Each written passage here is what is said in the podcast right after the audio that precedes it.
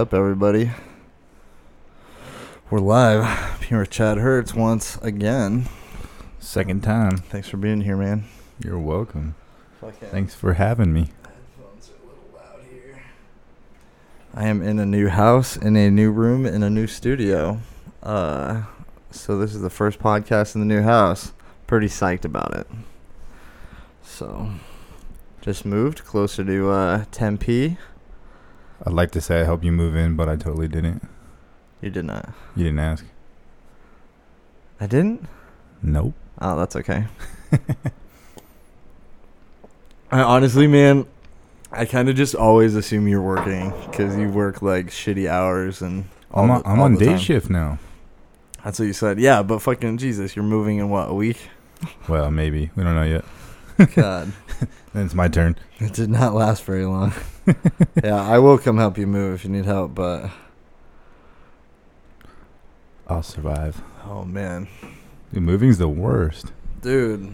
Oh, one thing I uh, we started talking about this earlier, dude. You've been here for like fucking an hour already. uh, Seattle, dude. We did not talk about Seattle. I'm glad we held off on it. Yeah. You, uh, I went to Seattle with Sam in March for spring break, and uh, I thought it was fucking awesome. I loved it, man. I thought it was such a cool city. It's like people blazing weed everywhere, all this cool shit to see. Fucking, other than the Seahawks, it was great.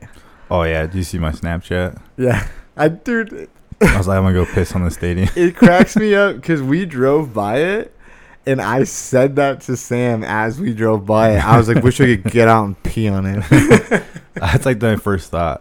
Dude, I hate this team. so fucking I hate this stadium. Oh my god. I don't think I've uh, hated a team You more went than to. Seattle uh like three weeks after I did. Was it really three weeks? Maybe something like no, maybe like a month. Yeah. I don't know. I just remember you just gotten back, and I was like, "Oh, we're going there. Yeah, Where should I go?"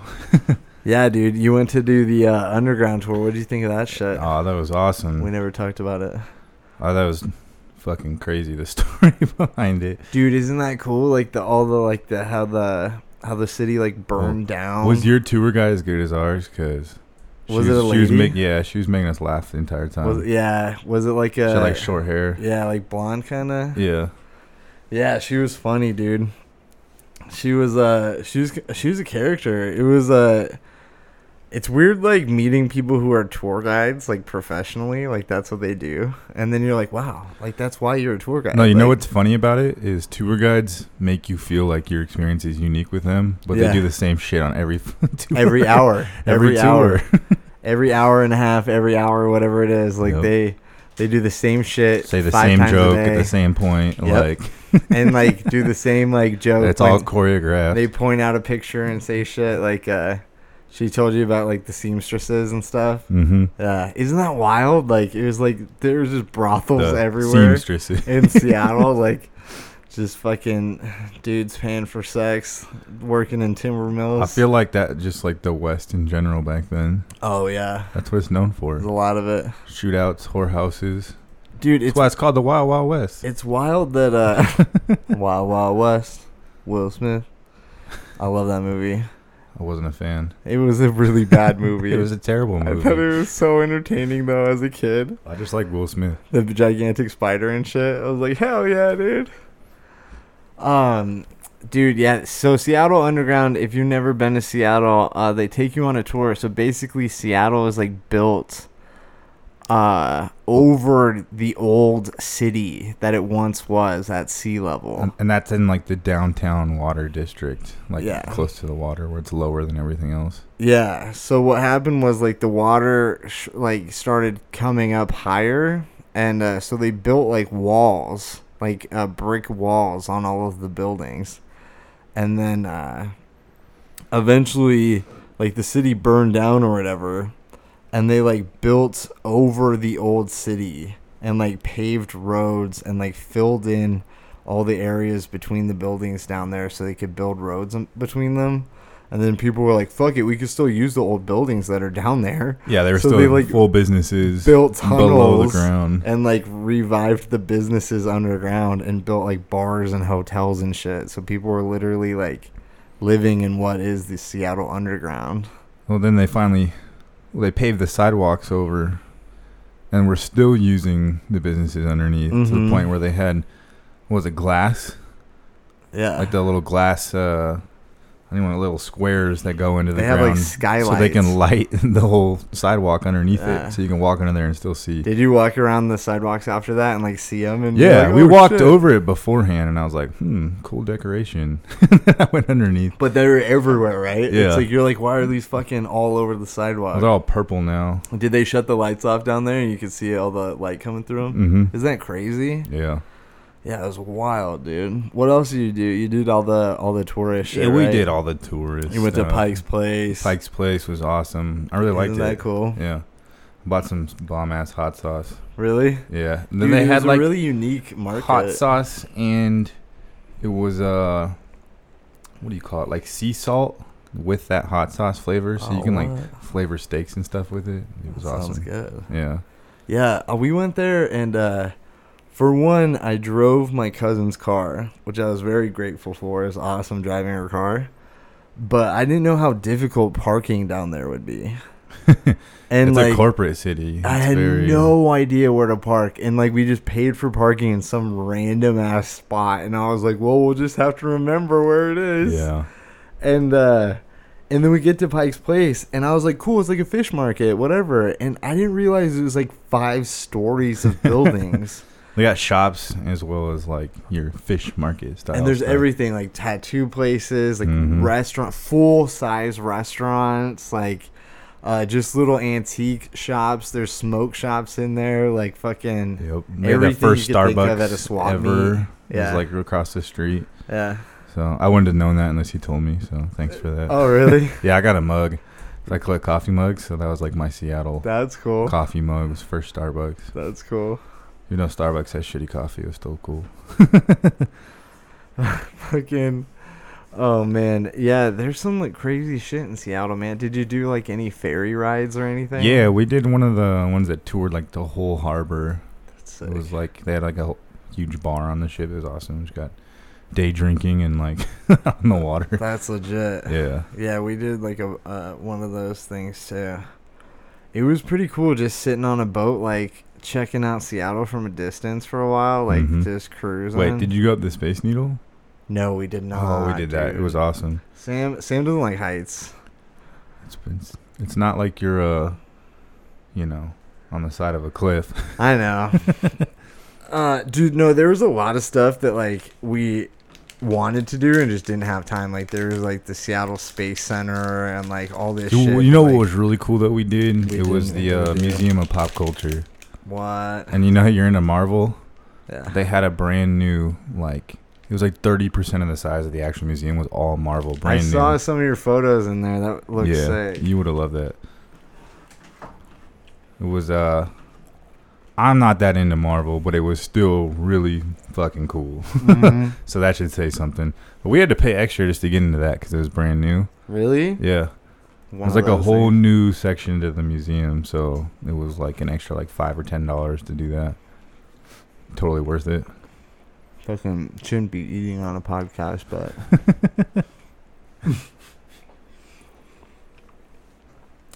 But I mean, I just got back from Missouri too, like two weeks ago.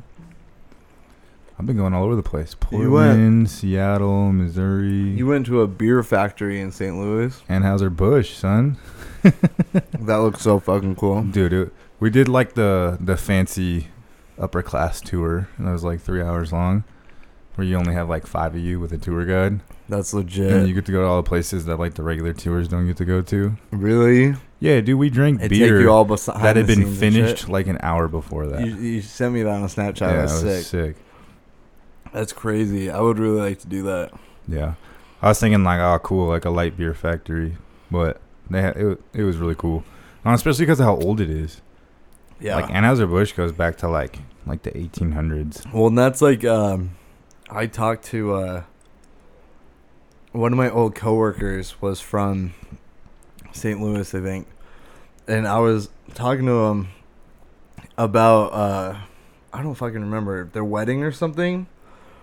And uh it was all like beer themed and shit. And they were like, uh are you not aware of like what like the whole Missouri region is like built on? It's all Yep. beer factory. You know why though? Like the Miller there? factory, like the Budweiser factory, like it's all fucking there. So I guess the reason why beer was so big there back in the day when breweries were first starting up, Was it because of the uh, outlaw, the out, they outlawed it or whatever? well, I mean, they started way before you know the Oh. prohibition era. They've been going for 60, 70, 80 years before that. But Missouri and St. Louis in general was huge for making beer. Well, they didn't have refrigerators back then. So how would you keep your if you're mass producing something, a bunch of stuff cool? Because they had caves underneath the city that they would store everything in, and it kept it cool. That's sick. That's why like St. Louis is considered like the heart of like breweries. Whoa. Yeah. so that factory, all fresh down in the it's all old brick. It's like the same buildings that they were in like. You learn all this on Yeah, it was fucking awesome. yeah, no, I had a lot of time. I you learn about all kinds of stuff. Like you know they have like the Clydesdales. Yeah. So they have them there. Not all of them. There's like hundreds of those horses, but like a couple of them, you know. Mm. And then they have like their big harnesses, you know, like saddles and stuff, or the harnesses that hook them into the string and the yeah, I don't even remember what it's called, but they're all black leather and they're made specifically for each horse. One of those harnesses costs like thirty-two thousand dollars. Like right, up. yeah, because they're made specifically for that horse. Like, Wow. yeah, All custom made. Yep. And I guess that whole program with the Clydesdales is like self-sufficient. That's Dude, how much money it makes. My mom loves the Clydesdales. It's like everyone's favorite thing. yeah, I don't know like why, Yeah. But the tour guy was joking about it. He's like, I could take you on like a three hour tour of our factory and drink all this beer the whole time. And then we get to the Clydesdales and everyone loses their mind. that's awesome. it's like the fan favorite. really? Yeah.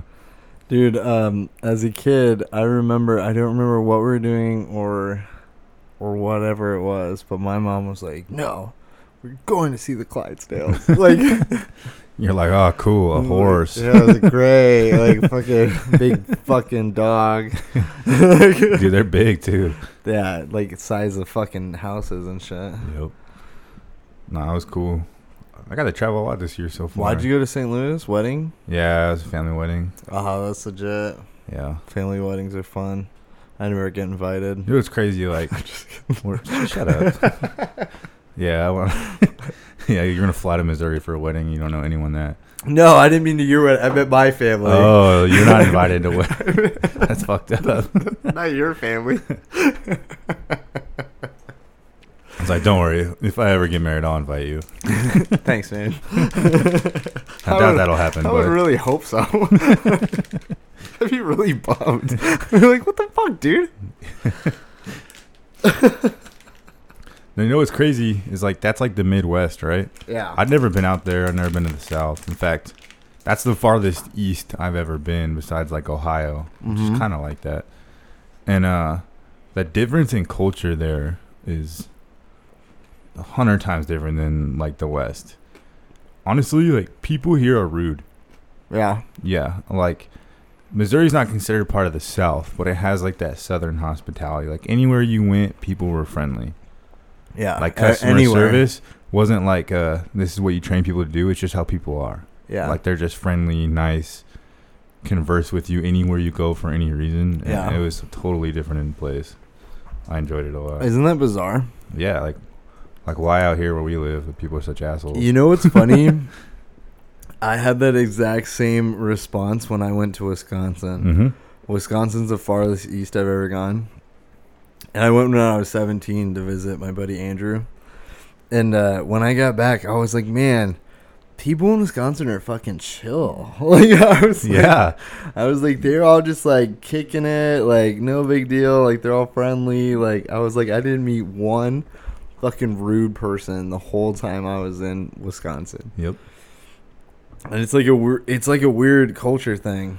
Like walk down the street here and just say hi to everyone you walk by and see the responses you get.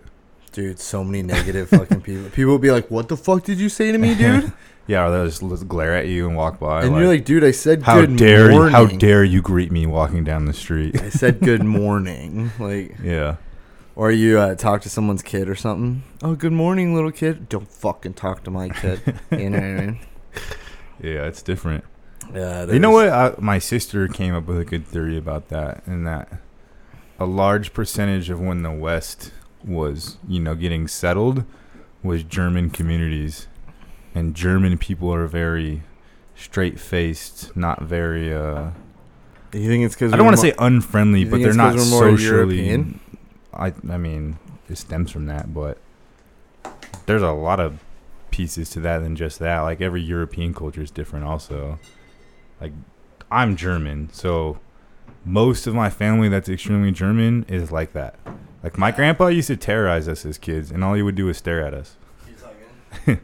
he would uh if he didn't like what we were doing, he would just glare at us.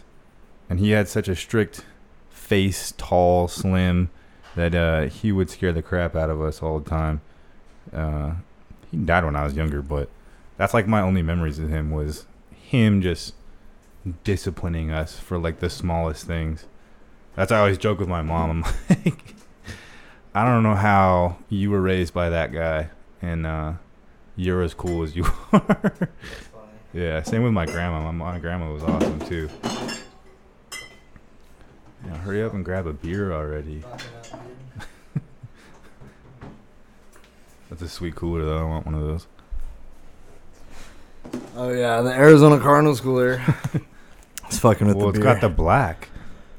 oh, I know. Money. That's Dude, why I want it. The black jerseys are the best. Um. Yeah, I think that is kind of just a different culture, but I, I was just gonna say maybe it's because the West was uh, founded on kind of more of a savage lifestyle back in the day. I mean, I'm sure that contributes to it. You know what I mean? Because like the South, I mean, you could say I the mean- same thing about the East, though. but I'm just saying, the I mean, South. shit, the East is filled with m- war. South kind of went through a lot of misery, and now people are just kind of happy there. and uh, I guess. the West was kind of a cutthroat, and like it's a lot of the shit formed because of the mining out here, copper mining, gold mining.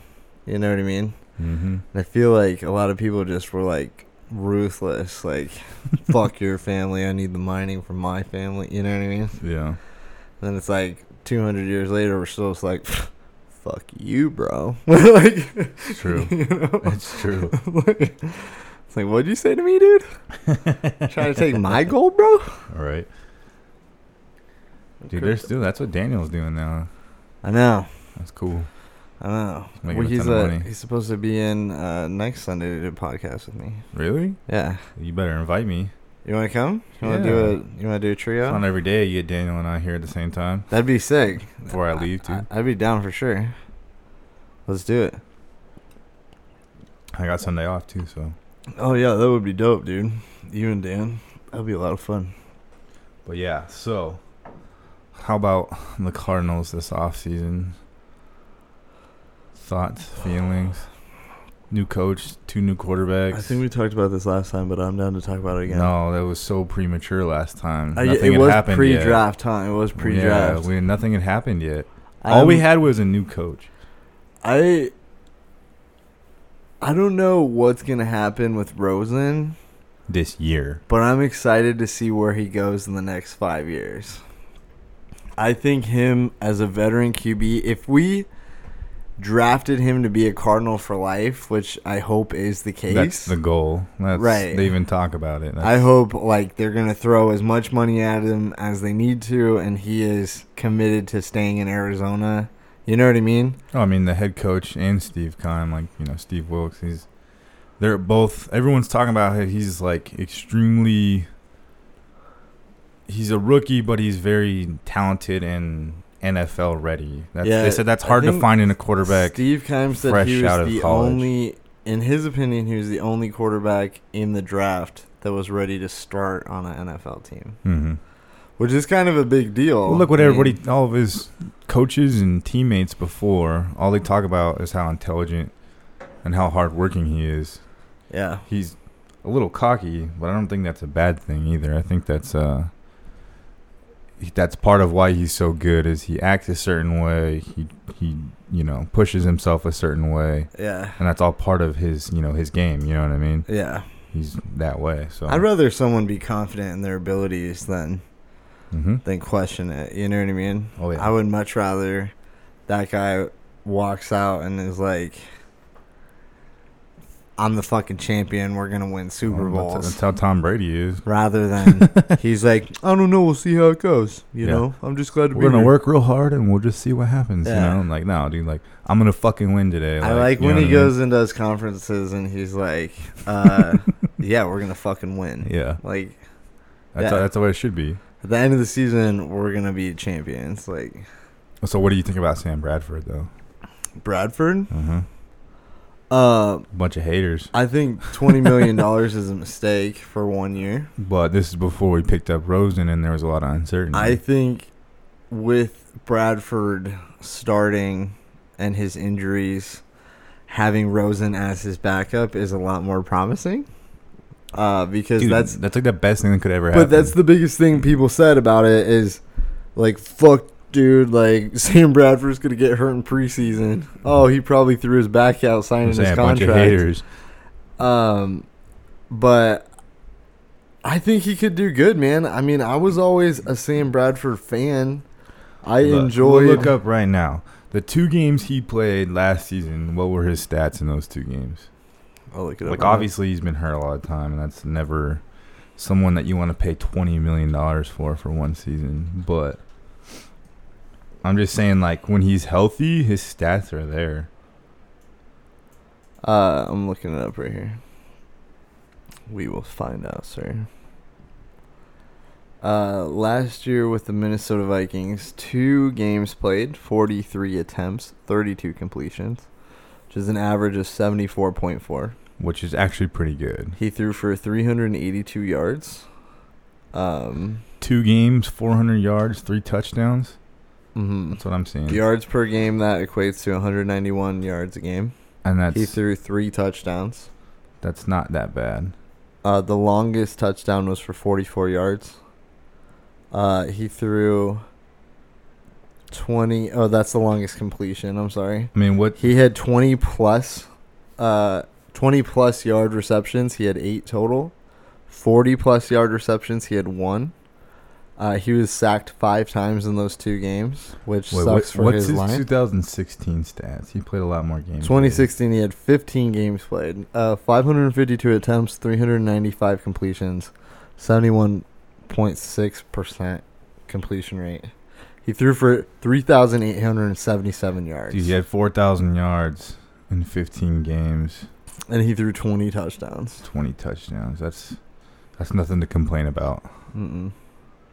And when we have he You has a he has a much better offense here than he had in Minnesota. He's got David Johnson in the backfield, and our line looks like it's tightening up a lot. And okay, so this is a big thing for his injuries, right? How many times do you think he was sacked in 2016? I don't want to think about it. How Is it a many lot or a little? It's a lot. Okay, yeah. So it's like a Carson Palmer But thing. how many times do you think it was? Um, I don't know. Uh, Are you looking it up? yeah. Oh He- my god, dude! He was sacked 37 oh, times. man. That's ridiculous. He was sacked 37 and then people want to complain about him getting hurt. And in comparison, his last year with the Rams, he was sacked 15 times. Dude, that's more than double. Oh, and that's seven games, actually. So it, w- it was St. Louis, he was sacked 35 times in 16 games. His whole career, he hasn't gone He's one never had season protection. without getting sacked more than 30 times. well, that's what everyone's worry is coming to the Cardinals, though, is our offensive line. but we made some big impro- appro- We did. And we also had injuries last year, which contributed to that. Mm-hmm. Um, That's rough. Oh, looking up Brady. yeah, well, I he never gets see. sacked. Like what? Once, once or twice here and there. 35 times last year. No, I The year that's- before is 15. Yeah, because last year was bad for them. Mm-hmm. The That's- year remember before that. Tom Brady got sacked 15 times. 15's a That's basically Really once a good num- game, which is not bad. no. It's about average. Well, I think that's above average, honestly. That's a but- good average, yeah. Ah, yeah. I don't know, man. I think I think Bradford's gonna be okay. I, I'm It's I'm new really coach, new quarterback. The biggest thing for me is the There's a lot going coach. on. I'm really wondering how that dude. That ice I have a cream good truck, feeling about it. I'm gonna go him. outside and fucking murder that guy. Hell no. He won't leave. fucking a. Um, the biggest thing, the biggest concern I have is our coach because uh, it's just a new coach. It's like Arians was I have a better feeling a about really good bet for us, but you know how many coaches get hired and get fired in their first season? hmm You know what I mean? Like that's my biggest fucking concern. If you take the talent we have on this team and blow it this season, if you don't go 500 with what our team has right now, you're not doing so hot. But that's I'm my biggest saying. concern. He's gonna get fired if he doesn't I do don't well. think so. I think we're gonna have a playoff run this year, and we're the team that nobody expects that to happen either. And in the past, that's usually our best years. Dude, we have an uphill battle. Hmm. Our schedule's scary. Mm-hmm. it's the hardest schedule we've had in years. Mm-hmm. And the NFC West, besides now the fucking Seacocks, you know, where uh, They fell apart. yeah, three out of the four teams are powerhouses this year. But um, Rams are stacked. 49ers made some yeah, big you could improvements. say the same thing about the Cowboys and Raiders over the last three years too, and look what they did with it. It doesn't always mean you're going to be the freaking team. Oh, of course not. You know what I mean? But okay, so we're playing the Redskins, the Rams, the Bears, Seahawks, Niners, Vikings, Broncos, Niners. We play the Niners twice in four weeks. mm-hmm. It's a little rough. And then we have a bye week, which is kind of cool. We have it in the middle of the season. And then it's Chiefs, Raiders, Chargers, Packers, Lions, Falcons. The last eight games we have, dude, we are so fucked. We play the fucking the Packers, the Lions, the Falcons, Rams, and Seahawks for our last five games. Like, it's hundred percent possible we don't win any of those. Yeah. I I mean I think we're to go you know, we're not going to have like a 14 and 2 season. I think we're going to be more around like the 10 and 6 range, right? You know what I mean, give or take. But that's a playoff run. Even if that's wild card. So, and in my opinion, you know, At best bet. Sam Bradford's a, a, a freaking wild card. No Mhm. one knows how that's gonna play out. Um, but that could turn into freaking us making a Super Bowl run. You don't even know. The possibilities there are, you know, endless, as well as the other half of that, and completely shitting the whole year away. so Yeah, I think if uh I think if we can start the season winning at home against the Redskins, we'll start off on the right path. we usually win our home opener, almost always. The last two years before that, it was the Saints home openers. I went to Mhm. those games. But the Redskins are going to be a big deal. They don't have a weak team this year Because- either. They got a pretty good team, We play all our division matches in the first 5 games. All of them. which is terrible. It's terrible for any team to do. We play Rams, then the Bears, then Seahawks, Niners. Usually, you want to be three, four games in before you start playing division. Get weed out some problems beforehand. Playing the Rams at home week 2.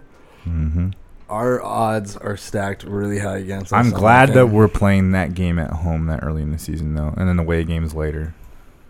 Because the do you- Rams are the team to we play beat. the Rams at. I'm sorry, at their oh, it's at there. their stadium. Yeah. I said the Rams at home, like they play at home. Yeah. Okay. Yeah. Yeah. No, that's that's scary then. that's what I mean. Like the Rams, like in fucking L.A. I don't know, man. The Coliseum. Is their stadium done yet? No.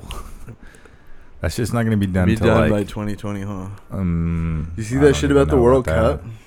Yeah.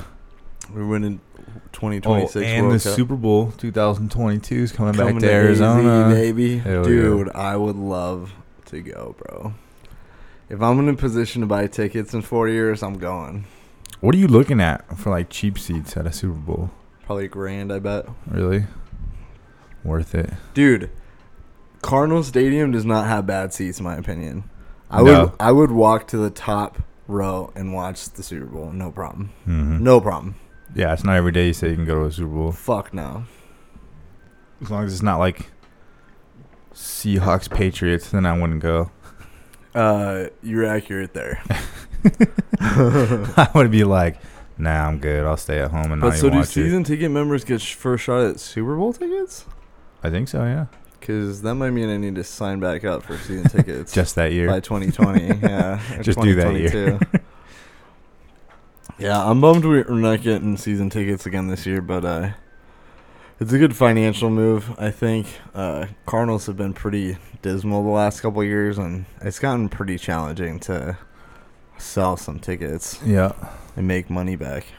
Uh, no one wants So- to watch a team that's got Well, talent and isn't performing. And last year, I mean, people were selling tickets in like the good sections, like the hundred level. the price you were paying for your for season like tickets. fifty dollars a seat, and I'm like, are Mhm. you fucking kidding me? People are just begging people to take their tickets last year, Mhm. and it's like if we have a losing record again this year, game like nine or ten at home, I'll buy a fifty dollar ticket on the fucking fifty yard line, yeah. like you know. But It's because we're real fans. oh yeah, I want to go to any game, man. It's just buying season tickets has been. You went to rough. the the Green Bay playoff game a couple years back, right? Mm, I thought you said it was the. Remember, we had the first week bye, and then the next week we play Green Bay at home. Went into so. uh, overtime, and the coin didn't flip, and they reflipped it, and we ended up winning the coin toss. I honestly do not recall. Whoa! How do you not recall that game? That was like one of the best games in Arizona Cardinals. I feel like I didn't go.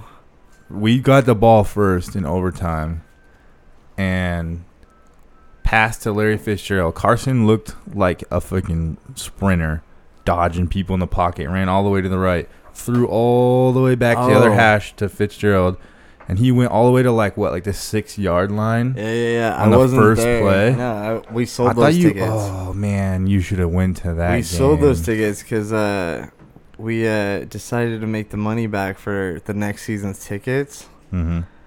Uh, Dude, that game was the best game I've ever watched. I we watched that at the casino that year because it was Tyler Jones's birthday, and so we all wore our jerseys Mhm. and went out and watched it at the casino in Flag, and then we stayed up gambling and shit till like 3 a.m. And I remember because I, I was playing roulette and I kept betting 11 for Larry's jersey because I was wearing 11, and I hit it like four times. I was like, "What?" I cashed out that night on roulette higher than I ever have, which isn't that high, but I made like a hundred. you know, roulette's like the worst odds in Vegas. Yeah, but I really You enjoy to- it. You're gambling, man. That's like But I really enjoy it. No. like a- I love playing roulette, It's a fun game. but I accept the fact that I'm probably gonna lose money when I'm. Oh, me too. That's why I was psyched. I made a hundred bucks. it's Like, terrible. that was the first night I went to the casino in Flagstaff and made money. I didn't know you guys had a casino out there. Yeah. It's like I've never been. it's only like five miles out of town. It's on the Indian reservation. Hell, they put a casino in 29 Palms when I was there. Really? Oh yeah, worst thing ever. Did I tell you I drove through 29 Palms uh, with Sam going to? Uh, It's funny. That's like something to like talk about. Like, oh yeah, I drove through that fucking shithole. yeah, dude, it was a shithole. By Joshua Tree. I lived there for there, six right? That's it's like out by Yeah, Joshua yeah. Tree or whatever. Yeah. So me and Sam went to uh we were going to California for Thanksgiving and uh I always GPS shit always. Always. And I'm fucking following it and it updates, you know, with like a traffic alert and it's like accident like 40 miles ahead or whatever. and I was like, "What?" And it like updates and it like switches to like with this accident, you are due to arrive, and it like updates to like it adds like two and a half more hours onto our trip. because like they were like closing the highway because there was a severe accident on Thanksgiving. So they took you through 29 Palms or what? Yeah, no. So my so my GPS auto rerouted, Mhm. and it said this route is currently like you know one hour and 48 minutes shorter or whatever and i was like what the fuck and i looked at it and in reality taking that route it's only like an extra 30 to like 40 minutes or some shit going to her mom's house as Mhm. opposed to the way we were taking yeah. and i was like i guess that's not that bad so we drove through like 29 palms and joshua tree and shit and i was like jesus this is out in the fucking butthole of california It is, like, dude. nowhere out here bro Like And for was like- anyone who doesn't know, 29 Palms is a city based around a Marine Corps base. Like Yeah. that. The only reason that this city exists is because there's a base there. Now I did six years in the Marine Corps, and I was stationed there for six years. It's it's considered the armpit of the Marine Corps. Like if you go to 29 Palms, like people laugh at you. yeah But so I was stuck there for six years, and you know it's a Marine Corps you were town when you there. when you oh, long. drive down Adobe Road, that's like the main road there. It's just all you see on the sides of the road are liquor stores, tattoo parlors, and barber shops. It's like, yep, that's the Marine Corps area right and here. fast food places. yeah, there was a lot of fast food. twenty-four hour places. Mexican places and stuff like that. Dude, like I was like, I didn't. For one, I could not for the life of me figure out where the turn was for your marine base. Adobe, it's the I main road. I saw the sign that said marine base like on this road or whatever. I didn't. I never saw the. Turn. you literally take that road until you get to the base. It ends on the base. Like you Oh. go through the gate on that road. Um, and uh, we drove through it, and like I had to pee, so I like stopped at some random fucking place, and all I kept thinking was like, man, this is where Chad used to drive every time after we we're hanging out. He used to drive out in the middle of fucking nowhere out here, and just go back to fucking being a marine. Yep. like every time Hey, you you know what? come to All- Havasu on the weekend. Every Marine who's stationed out there fucking cries. And you know what? I got a funny story because. Uh, But you had it good because you were only like three no, hours I away loved from it, home. but I'll, I'll I'll hit on that. But the funniest thing is when I got out of boot camp. You know, I went through infantry training school, and it's called infantry training battalion. Spent three months there, learning how to be a, an infantryman, right? yeah, And then like the whole class, you're always trying to predict where they're gonna station you. Like everybody's like, oh, we're gonna go to Hawaii, we're gonna go to like North Carolina, or this or that. You know, 29 Palms is like the back of that list. Like nobody wants to go to 29 Palms. All my instructors were from 29 Palms, and they would fuck with us all the time. They'd be like, "You guys are fucked. You're all going to fucking 29 Palms. Like, I don't know why you got your hopes up, this and that." But we knew that like there was a unit in Hawaii that needed Marines uh, pretty bad, and we were like, "Yeah, we're gonna get Hawaii. like, it's gonna be the shit." Like everybody was talking about going to Hawaii. Out of like my class of like 200 Marines, we're like at least 80% of us probably end up in Hawaii. that would. So like a week before we graduate, they found out where everybody was going, and we were in the field, and they already knew the whole time we were in the field training. It was our last week before graduation, and uh, we were sitting on our packs, like our gear, waiting for the buses to pick us up to take us back to the base, you know, and we're all tired and worn out, and like. One of our instructors comes up and he's like, "Well, you guys want to find out where the fuck you're going?" And we're like, "Hell yeah, sergeant!" You know. Yeah. when he's like, every one of you motherfuckers is going to 29 Palms. He's like, I fucking told you.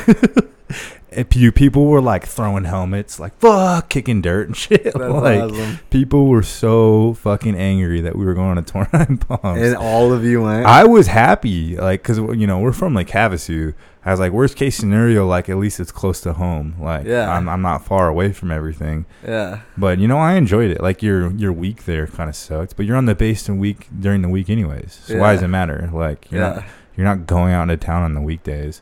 So you're two hours from like actual Southern California, like coastline. Yeah. You're two hours to Vegas, two hours to Lake Havasu. Like, you know, like, what are you gonna bitch about? In my It opinion, was not that bad. No, No. weekend trips. That's what everybody does, anyways. Yeah, you're pretty close to An San hour Diego. from Big Bear, my buddies and I used to get uh, season It's passes. An hour from Big Bear. Yep.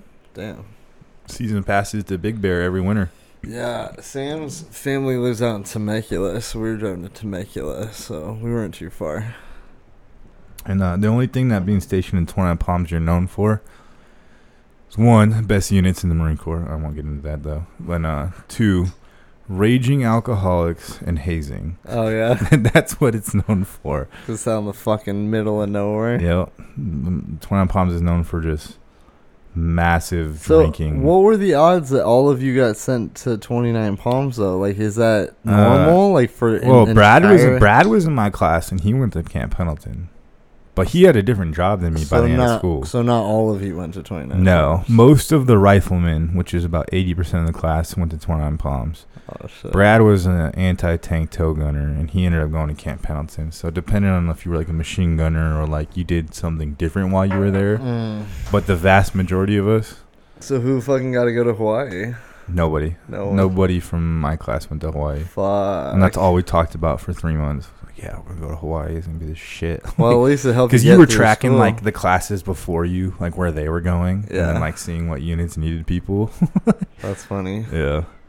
No, I was very glad though. I was uh the unit I went to and the deployments I went on, I was very happy with where I went. Definitely.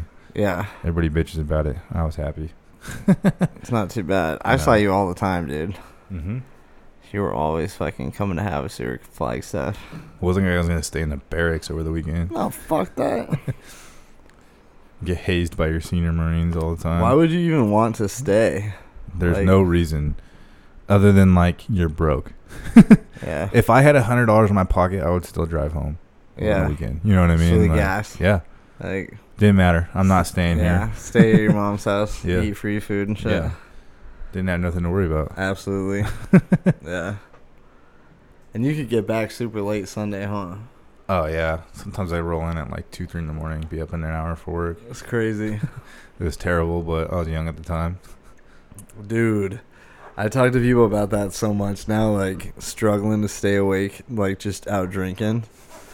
like, like We used to have like barracks parties, and I tell you, like, I'm talking about like we would like do shit against the rules. We would wheel in like three kegs into the barracks for like 75 Marines Damn. and just get completely obliterated until like three, four in the morning, and then go on like a 10 mile run for work, and that's how you started your day. Fuck. People that. are like puking, you know, all over the side of the freaking path as we're running these hills, and then like just keep running. fuck. yeah, I don't know how we did it. Savages, Um, Yeah, it was.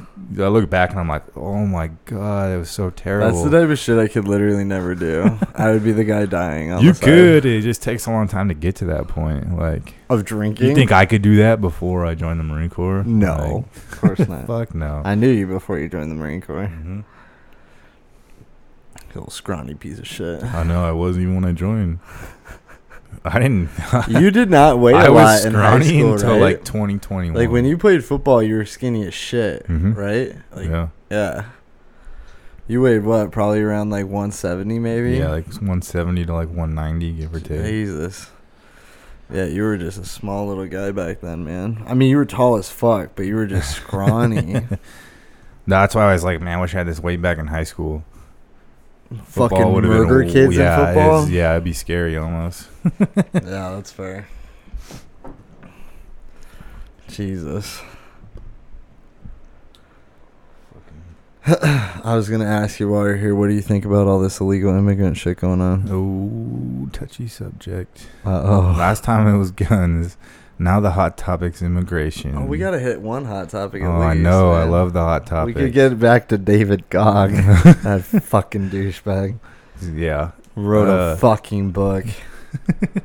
God damn it! with it. his vast experience in life. yeah. Oh, you have so much knowledge. I just graduated high school three months ago. Read my book. like, wow. I'm a survivor. You remember though, like when you were in high school, you thought you knew everything. Like you were like, "Pff, Um, um, I know everything about everything. I know you haven't listened to the podcast, but I did today, Yeah. and we literally talked about that. I was like, bro, word for word, I said to you Yeah. in high school, I felt like I knew fucking everything. That's man. how everybody thinks. You're a teenager. And I was like, now that I'm that's in the my joke behind it. mid to late twenties, I'm like, bro, I don't know fucking shit, but I'm trying to learn. Yep. Trying to. And that kid's selling books. That kid thinks he knows everything right Yeah. now. Yeah. People listen to me. The problem is though, if no one knocks him down in life, he's not gonna fucking change. yeah. He needs some kind of reality check, but he's a rich kid, so he'll probably Well, never get it. Immigration. Yeah. What, what, what are you asking me about? What do you Just what the you wanna hear? illegal, like the stuff like Trump wrote an executive order that like you can't separate families anymore, but Right. it's been all over the news that like they were separating families. Look, my There's biggest horrible. Hold on. There's horrible videos online just for people who don't know about like kids crying and like half of them are um, fake. yeah. Um, what are those blankets? Those heat shield blankets, like the silver ones That's like pretty that they pass for, uh, out. Um, they're saying basically like there's tens of thousands of women and children detained with nowhere to go because they're illegal immigrants right now. Um, and people are like super upset that they're separating children from their mothers.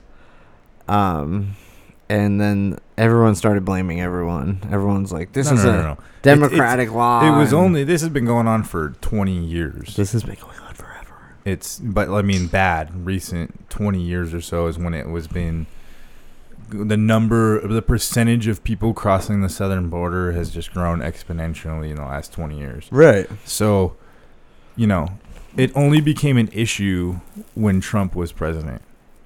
Even though the the funny thing is Republicans have been demanding more funding in the last 10 years for the border For Border Patrol. well, during Obama's presidency and have been denied every single time. And now that the Democrats have denied it the whole time, they're bitching about the facilities and how everything's ran on the border with no funding. Yep.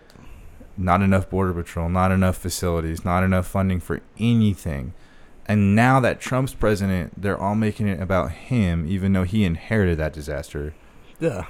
And most of that problems were requested to be fixed during Well- Obama's tenure as president Oh, for sure. and that's what blows my mind is like people are just so ignorant like just look shit up stop worrying about who the fuck was president when and this like you know what i mean like stop listening to your stupid fucking news network Oh, yeah. like this has been an issue that people have been Oh, complaining yeah. about for years People are never gonna change, man. Like, It do you remember when the older I Obama get, became president? blows my mind though i'm like holy crap Like when Obama became president, it was like the most outrageous thing ever that uh, the economy is crashing, and it's like, dude, he's been president for like a month, right and it's like George Bush was president when the fucking economy burst. it was due man. up you right? he fought two wars during his tenure it was it, like, the economy was do? going to crash So you're you're right. Like Trump's in that same situation, and people are like, I don't understand why it's Trump's fault in any way. It's like I'm sorry, did Trump like go down to the border personally and fucking tell people yeah, like, hey, give me your kid i'm taking him away Trump was standing there like, bring me all the kids and children Yeah. and women and uh, well, everyone wholeheartedly believes that, I like, decide.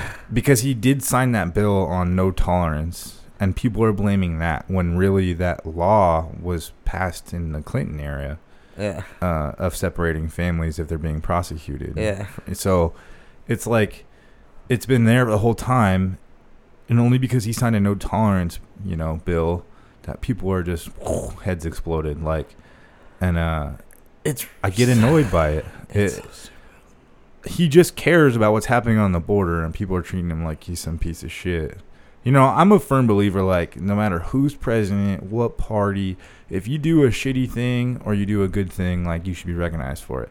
Like I am huge I do not like Obama, but there's a lot of things that I like that Obama did. I, I can tell you that yeah, because I'm just a realist like that. Like it doesn't matter what party or what you did, and I can also name all the things that he did that I fucking hated. So I do the same thing with Trump. I didn't fucking vote for that guy. You know what I mean? But yeah. No, he's I the agree. president, and if he's doing something right, you should congratulate him. And if he's doing something wrong, you should tell him say that. You know what I mean? No, but I people can't do that. People are just so one sided. You can't even see right and wrong. It just doesn't matter. It's whatever you want to believe in is what you believe in, Oh, I not agree. based off what's actually happening. fucking little kids running in front of my house, dude.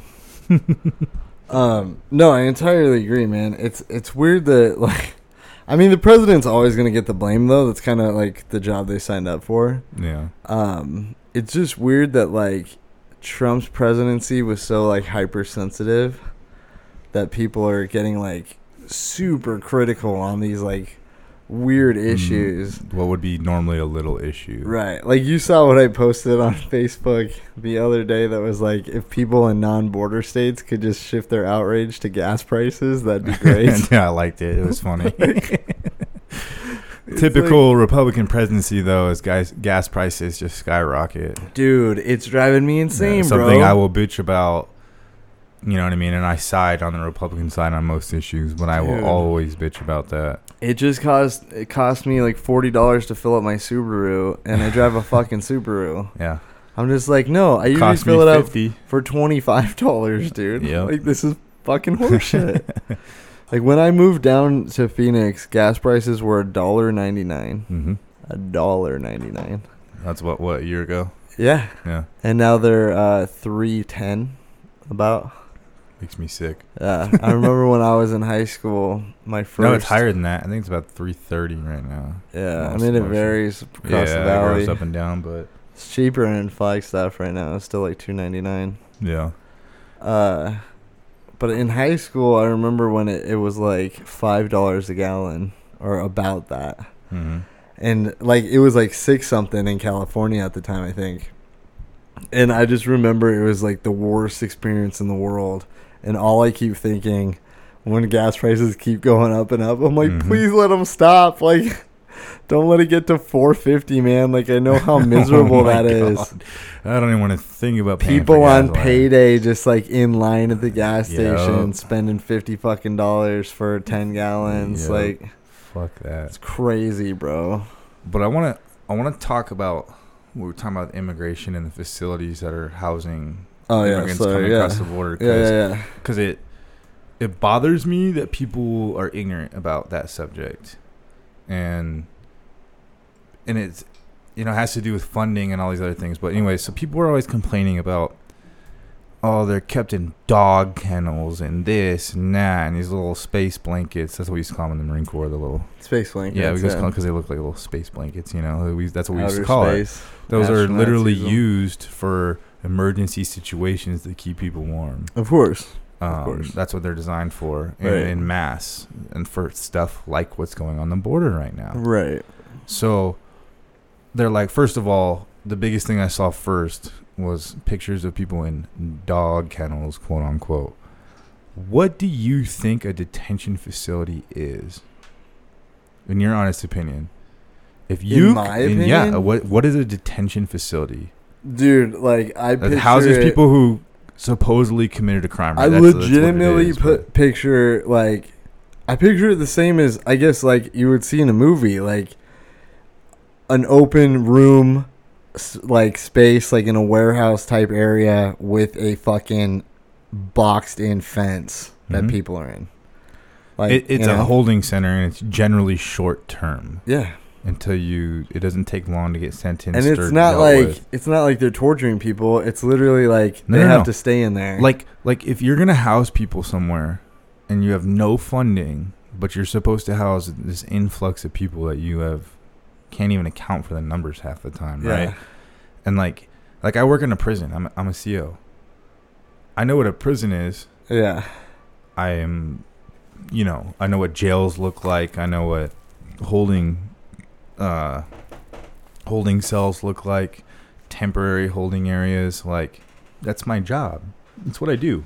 yeah Now, we don't have any funding in the state for what I do, so I can only imagine what running the border would look like with the funding that they have. right You know, and what is the difference between a chain link fence and a concrete wall?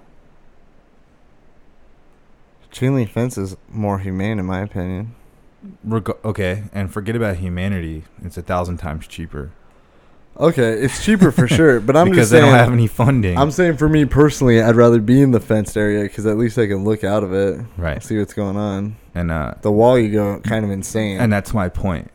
It's a detention facility for people who committed crimes or supposedly are on trial. well, okay, so my So yeah, they're waiting to get sentenced into a you committed a crime or you didn't. that's right? my whole thing, man. Is like people are so ignorant. people are people are upset that they're separating kids from their moms in the detention facilities, but it's the exact same thing that's going to happen. Yep. when their mom goes to jail Mm-hmm. for being an Ill- illegal immigrant. Yep. So What? what's the difference? And it's The difference is they're they're sending the kids in a room with other Like- kids until they get sent to a, a foster facility. the basically. average time of being taken into custody and then sentenced and dealt with is three to ten days. So it's not like we're holding them for months away from their families. Yeah, It's just temporary, yeah, and people don't. They refuse to actually look at what's actually going on or understand what's actually going on. yeah. on. And I mean, there's always exceptions to the rule, and there's always going to be people who do the wrong thing, and there's always going to be the people who get the worst service possible. Well, you know what I mean? Like, I- it's like it's like when you go to it's like any situation, and it's shitty to like compare it to anything else, but it's like in any situation, you put a hundred people through the same experience, ten of those people are gonna have a huge fucking complaint about it. Ten mm. people are gonna have no complaints. Eighty people are gonna be mixed all over the place. Like you know what I mean? It's like well, people are gonna have varied experiences and opinions, and you can't just say like, "Oh, what we're doing is across the board wrong," because you saw one video online and it's fucking a fake video, only when Trump was president. dude. Like, And uh, the funny thing is, is like, I just read an article that was saying that like 80% of the kids that come across the border are not with their actual parents, anyways.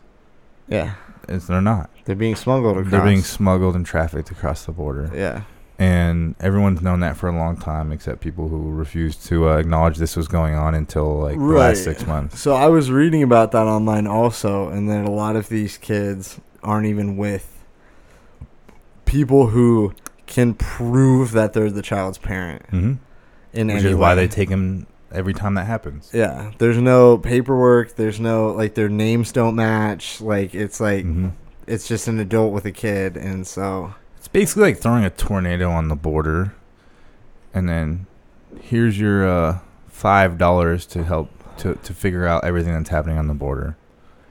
yeah, The num the the job that it takes to properly do everything that you would need to do on a border. I don't even know how you do it anyways, but with the funding they have, it wasn't until Trump came president that he expanded the border patrol, which they're still hiring for because they can't fill those spots. Of course it can't. It takes a long time to hire in law enforcement. You know, like ten thousand people can apply for a thousand spots, and you still wouldn't fill it. Nope. Background checks, Yeah, half polygraphs. the people uh, don't fucking qualify. right. It's, it's so hard, and people don't even understand that local law enforcement, not even federal, how hard it is to become a police officer. Yeah, Like it's not like I saw some jobs for the FBI on on, it's even harder. on LinkedIn. Like good luck getting into like the FBI or CIA without like six year Well, degree. it like uh, it- speaking I got three different languages. I you got know. no, I got like one of those messages from like a like an FBI recruiter to like apply Yeah. because they're looking for professionals in higher education Mhm. to like become FBI like higher education agents or whatever. you and should I have was- done it. I was looking at it and I was like, dude, I think they would look into my name and find way too many things online and be like, this kid's fucked. Like, That's what happens, man. do you know what I mean? I feel like Yeah. I do not want to put my name in on that list. Yeah. I was like, what the fuck? Yep. And Like- like most people don't even realize if, if, if you know a cop, they probably f- failed getting into several departments before they got into the department they were in. They Yeah. just kept trying over several years. Yeah. Like that's how hard it is to become law enforcement these days. yeah. So, you know, people don't even realize that. And Yeah. you talk about the border patrol, you don't even understand most like dude like 98% of this country doesn't even understand the problems that are on the border because they don't live in a border state. They don't live Dude, that's in that part of the border. That's why I said on the on Facebook, I was Yeah. like, could everyone who doesn't live in a border state just shut the fuck right. up? Right no, Like, for real. Like, it's like- insane. Like you don't even know the problems on the border. You just think it's this mass fucking exodus of people Yeah. Like no, no, no, like Pinal County here in Arizona. I looked into this right in Yeah. like 2010 to 2012 when the border got really heated with cartels. Remember that? It was like a huge thing all I over the remember, news, and then the, the cartels kind of backed off because they knew it was going to bring a lot of heat. yeah. During that time period, the sheriff of Pinal County out here, uh, Sheriff Babeu, I don't really like him, but he was the sheriff back then. He was literally sent a video to Obama over the news saying, if you can't manage the border federally, which is your job, it's not local law enforcement's job to, Yeah. to manage the border. We you need to increase funding to all your states for law enforcement because he was literally like they were getting into like 50 car chases a month getting into shootouts two deputies shot walking into do drug trafficking with like 15 guys with AKs you know what I mean Yeah. like in the US yeah, here on Arizona it was getting soil. Crazy, yeah. you know what I mean like and it was getting so bad that like that county doesn't have the funding for like an air unit yeah. you know what I mean? Like it's mostly bare bones county. Like it's the largest county in Arizona size wise, but like uh, population wise, no. You know what I mean? It's just large, yeah. and they have two of the biggest smuggling routes in in the state, which Yeah. is why that county has so many issues um, coming up from the border. And you know they took like a news tour on on their you know air unit all over like our side of the border and you could just they were just pointing out spotters on hills from the cartel on our side of the border. I mean, it, it's so bad the the drug trafficking, the human trafficking, like people don't even understand this, this is going on. You know Yeah. what I mean? Like Yeah.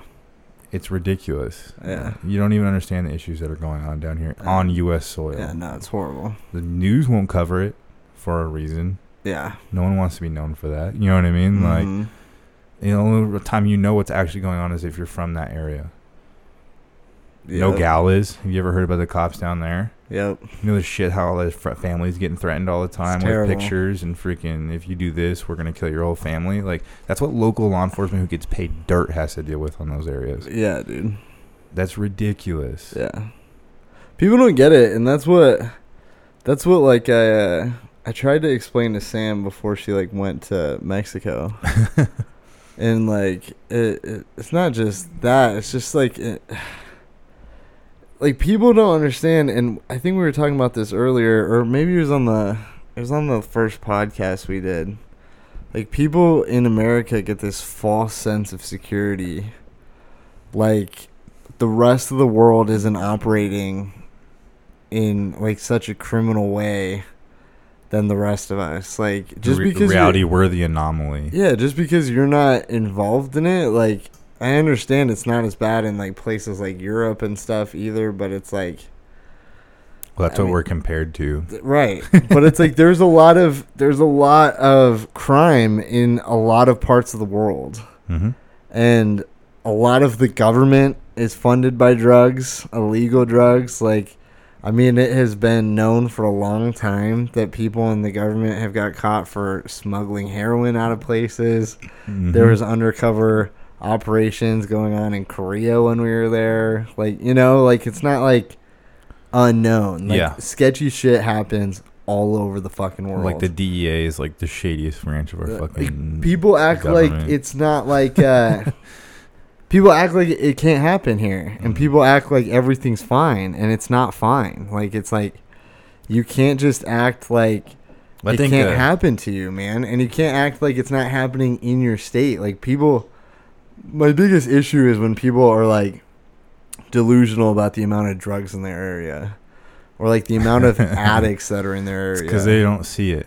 And it's like but If they don't If you don't work in law enforcement, it's all kept out of the eye of everybody. But it's also there. that they don't want to see it. No, you know what yeah, I mean? no, for sure. No, I agree. It's like I feel like I can like walk around a street and be like, "Oh yeah, that guy's buying drugs from that guy." Like, you know what Yeah. I mean? Like, Pen- Pinal County, the county I was just talking about, uh, like on any given week, they bust like.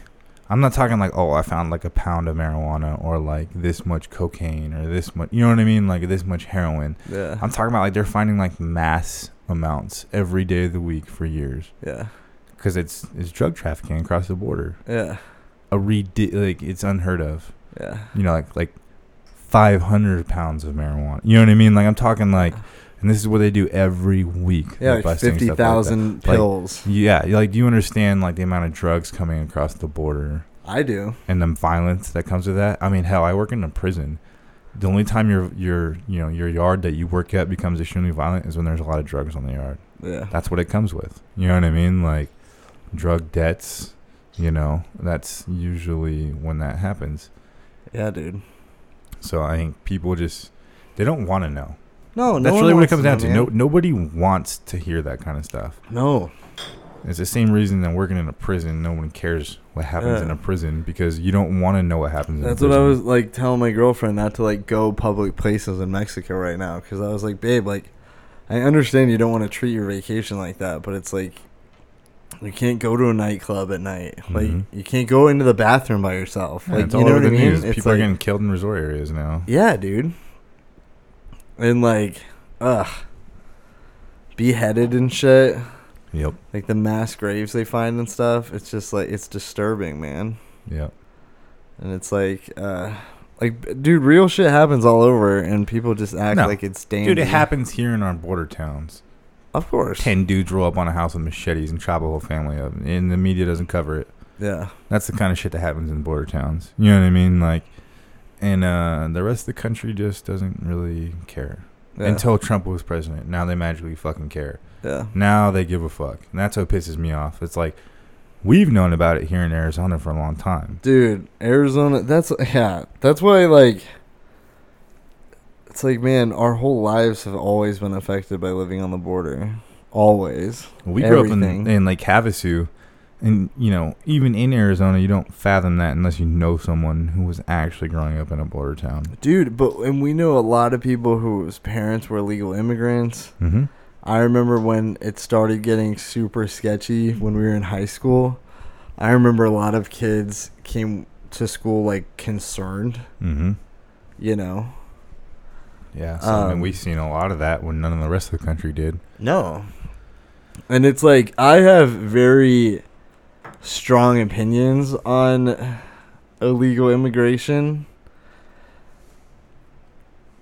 And I think everyone's allowed to, but I don't think the rest of the country is allowed to dictate what different states do, you know? It's like as long as you're not breaking federal laws, like everything that was happening but what's considered Reg- state law and what's considered federal law? But and who regardless, enforces but I'm it? just saying, in particular for the illegal immigration topic that has been going on, as far as anyone's concerned, no laws have been broken.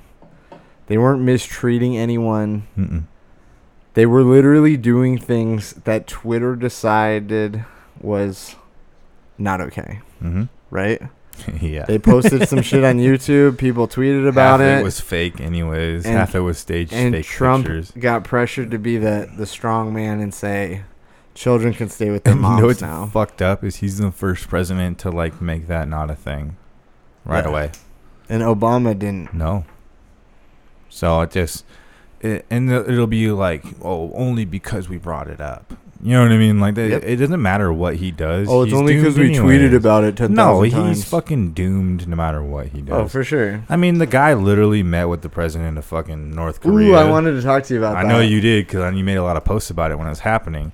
But I mean, he he did something that nobody's done since the war in Korea. Okay. So my biggest issue with this, and we did talk about this on the last podcast. Wait, Korea? yeah, we did. Did we really? And I did say I will give him credit because it is a, a very good thing that he's doing it. And we also talked about General Mattis and said a lot of it's in part that he's his fucking military advisor and shit. Yeah. Um, my only issue with the press, the media that got put on it is that this isn't something that hasn't happened before and nothing has happened yet. And him no, it's never happened before. No one's ever gone to Korea and met with fucking any of the fucking. No, that's a big deal. there. And that's what No we one talked has about. Ever done that? That's what we talked about last time is that it's a big deal he went over there. But the media was like, Korea doesn't have nukes anymore. Oh, yeah, and I was like, no, that They is still do. not what happened. Like, the, the official agreement hasn't been made yet. they There's agreed nothing- to officially move towards denuclearizing the Korean but peninsula. nothing has happened currently. But the Korean peninsula, that's also that South Korea does Mhm. not arm themselves ever again. right, And that's also that they promised to work towards it. right. They didn't sign a date. They didn't say when. But they didn't say anytime soon. But that has also been North Korea promised that when Kim Jong Un's dad was fucking leader, Right. and it didn't happen. But it was under very different circumstances. Oh, totally. and It's absolutely a big deal that he sat down with the leader of North Korea and talked to him. right. It's absolutely. well, I mean, he's and, and then Kim Jong Un sat down with the South Korean uh, that president in before my that. opinion, way bigger of a deal. And- Our media is not yeah, going to cover but the it like South that. Korean president literally said that if it wasn't for President Trump, this would have never happened. Right. He said that himself. That Right. wasn't some media propaganda bullshit. Like he literally came out and said that. right. You know. But I'm just saying the fact that they came together is way bigger of a deal Mhm. than Trump went over there. right the because fact us, that us North- in North Korea is a lot different than North and South Korea. That's what I mean. Yeah. Yeah. North Korea, the fact that there's that video online of them meeting at the border Mhm. and both crossing it together while they held hands Yeah. was like the biggest fucking revolution. since before the war. Yeah. when they were both one country. It was huge, man. Like it know. was huge. Yeah. It's and people don't even it's funny is uh no one gave a fuck about that happening.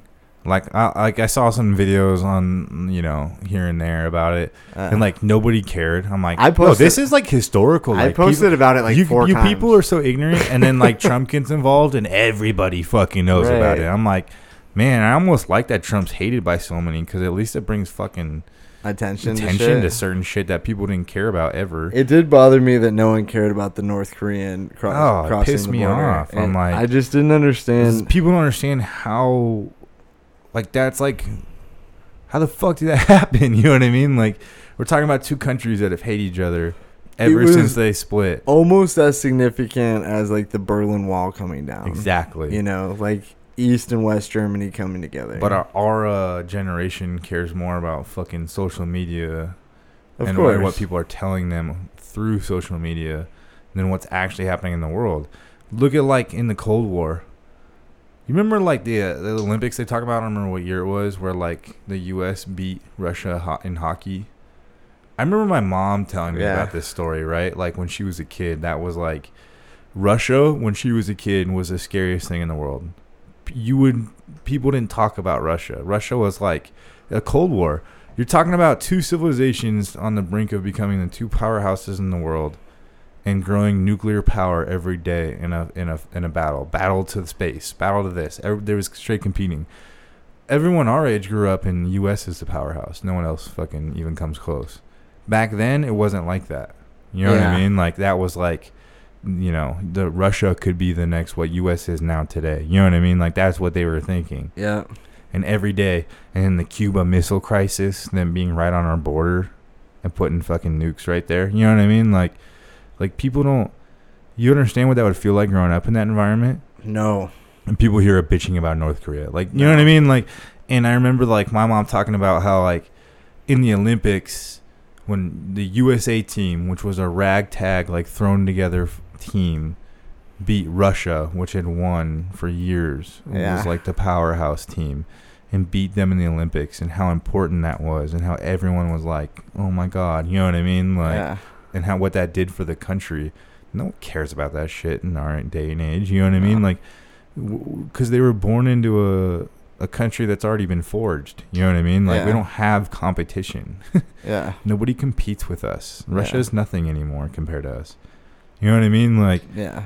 and uh, I think when you're that's what you were raised in, that's why people are so fucking retarded nowadays. Yeah. That's just my honest opinion. Like, you, you don't have an opinion unless social media tells you. Pretty much. And I will say, if I didn't join the military, I might not think the way I did. I'm more aware of what happens in the world because of what I did. Of course, You you, know. were a part of it. Right. I was over in other countries. I was overdoing things. I knew everything that was happening in the world at the time because it affected Right. my day to day. Unfortunately, now a lot of people just read what they see on social media. Right. Um, and it unfor- like it's weird that, like, dude, I post a lot on Facebook and Instagram, but I'm gonna pull your Facebook up. it's weird. We're gonna talk about some of this. Stop it. it's weird seeing that like um So okay, so just for example, man, when I post something like super personal on Facebook, Mm-hmm. I'll get like 40 fucking likes on that shit. Do you know what I mean? Yeah. I don't have a shitload of Facebook friends. 40 likes is significant in my Facebook world. Feeling Right. like a fucking pimp. I'm not I a mean? girl who has a thousand fucking friends. I have like Yeah. 200 friends. Yeah, yeah. But so when I post something like political, I get like maybe like two likes, you know, or something. And so what I've like gathered from all this time using social media is like there are a fuckload of people who read Facebook every day. Every single day Mhm. and never post anything and never say anything. But they're reading a bunch of garbage. yeah. Do you know what I mean? Mm-hmm. And I know that because there's people who even see the shit I post and don't say anything on it and bring it up to me later. you know what I'm saying? Yeah. And I'm just like, that means you're also on Facebook all the time. But like, I'm someone constantly like posting my opinions about shit, and no one else is doing that.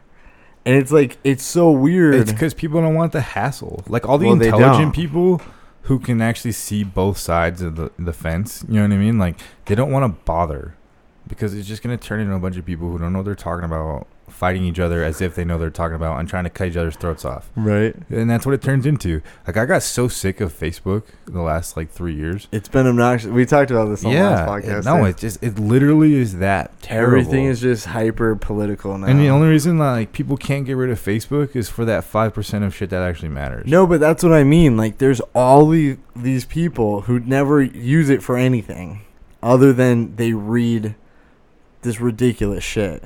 And then, yeah, you're right. Like, the only reason they are continuing to look at it is for that 5% of shit that matters to them. You Mhm. know what I mean? Well, remember when Syria was the hot topic and uh, Yeah. the refugee crisis, right?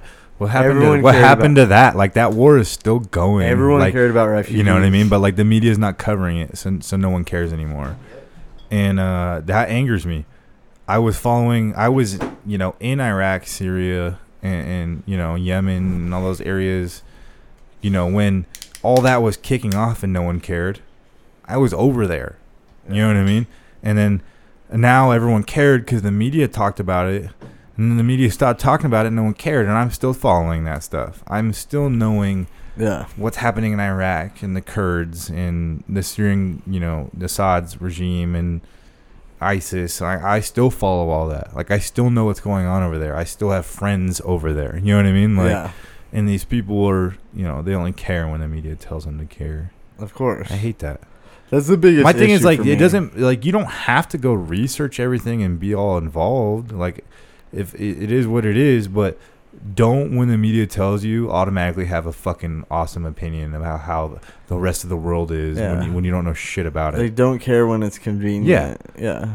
Have your opinion and keep it to your fucking self. That's Yeah. my opinion on that. Like cuz you don't know what's going on over there. Yeah. Half the media tells you is fucking lies anyway. But like I have so many fucking friends who turn into experts every time something happens. Like to be fair, real, dude, it's so funny. half the time, man, I share shit on Facebook. It's either a joke or I just share an article and I don't say anything. It's Mhm. just purely I share the article with Well, like we can look at a couple right now. good info on it. You know what I mean? Yeah. and um sometimes i just post an article and people just start shit posting on it you know what i mean like this is fucking wrong and i'm like dude i didn't even say my opinion on this Yeah, man like you just posted something. like i just shared an article i don't care about your opinion Oh, like, here's a funny one. Yeah, you posted uh, Steven Crowder. You follow him? yeah I think he's funny. but uh, it's about the Miss America. Remember that was all over the news. It's like so. So he posts. So we're clear. Miss America is backward, but feminists are woke today. oh my god it has like the swimsuit. I the shared girls this? in swimsuits, and it was like liberal logic. It was like swim con- competition, sexist, Mm. and then it shows slut walk, empowering, and it's a bunch of feminists wearing nothing and like their you know their boobs hanging out, and it's empowering. You know what I mean? Like it, the how backwards everything is. You know, like it doesn't make any sense. I laughed when he posted it. dude i love posting stuff like that but like people fucking see me post shit like that and they're like jeremy's a fucking dick It's like I didn't even say anything. I just shared it. It's like, wha- Yeah, but you know what social media does is everything's out of context because it's typing.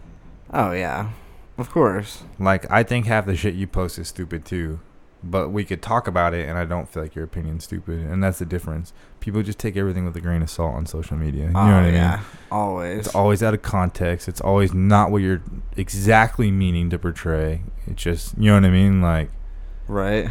it's so hard to judge what someone's talking about through through a Facebook. Oh know? yeah, that one, dude. Yeah, photo. The Uh, slut walk is empowering. Yep.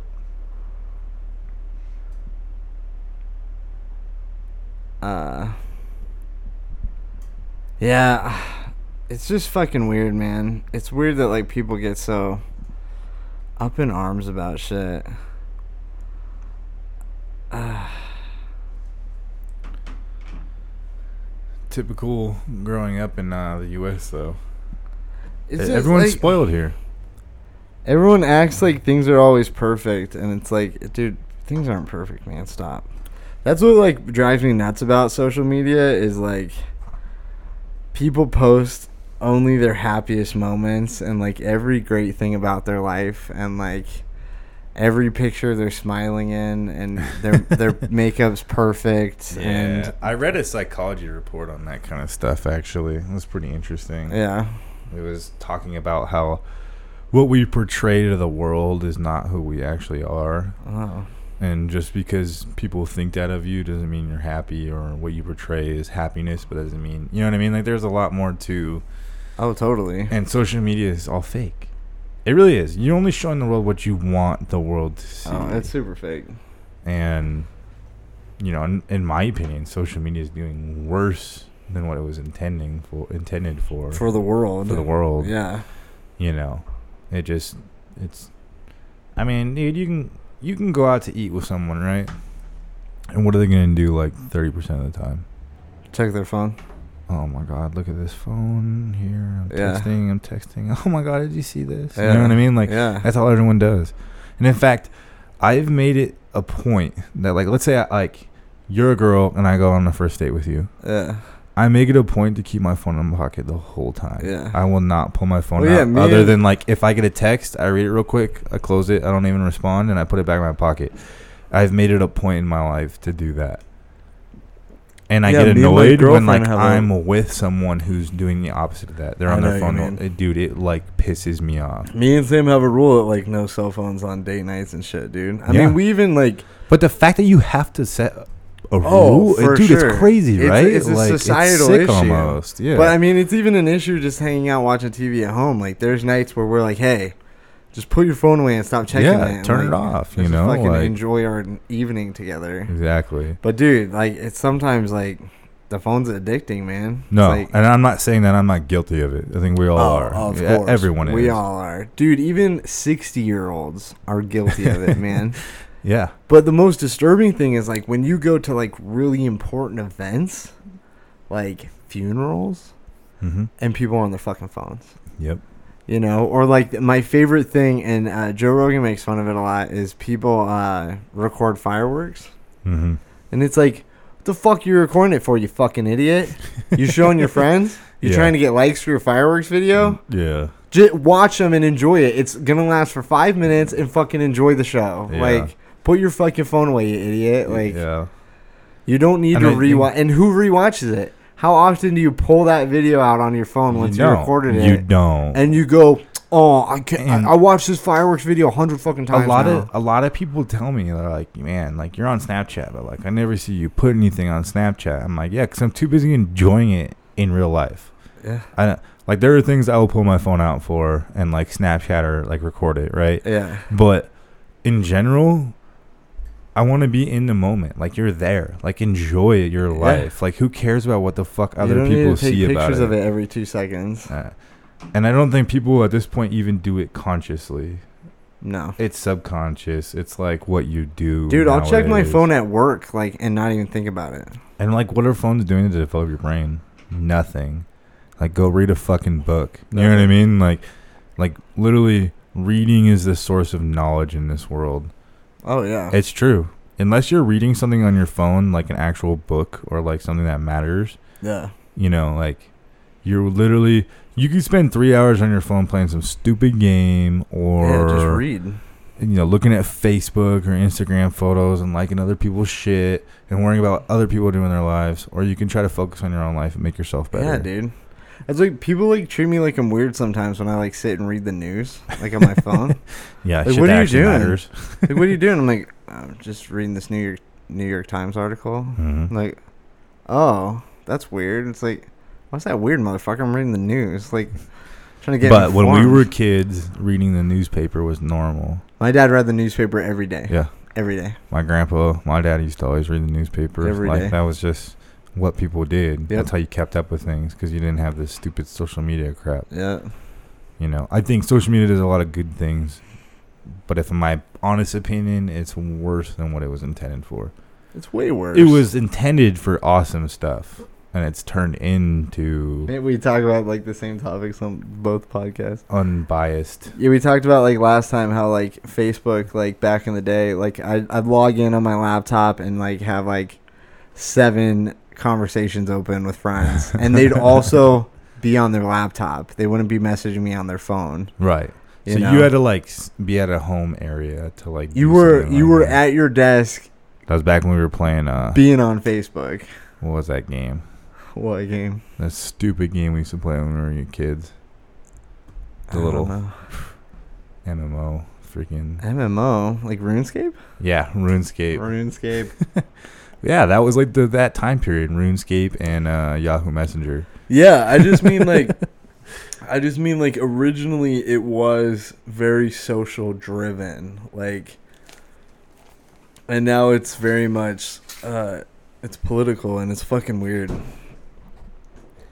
It's really obnoxious. I just I don't know, man. I really want to just get back to the world of uh where uh Dude, social media was never supposed to be political. I just want to get back to the world where people are nice and like uh friendly and uh When the fuck did social media become political?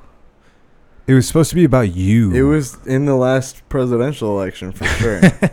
for sure, dude. No, yeah, yeah, you're right. For sure. It was a it was a major shift, man.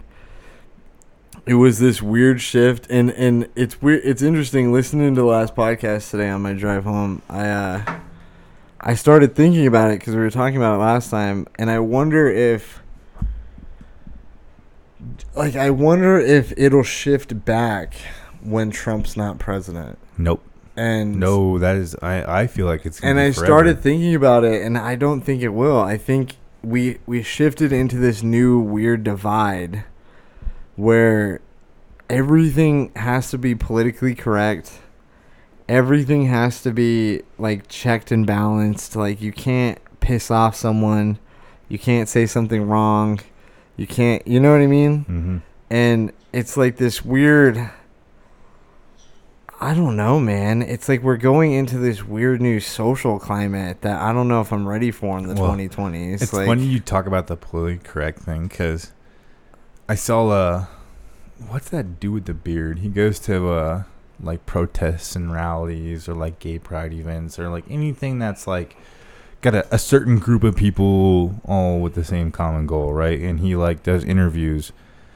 Now he's not like most of the the ones who mess with people where like he's completely obvious, but he throws underlying stuff just to see what people say.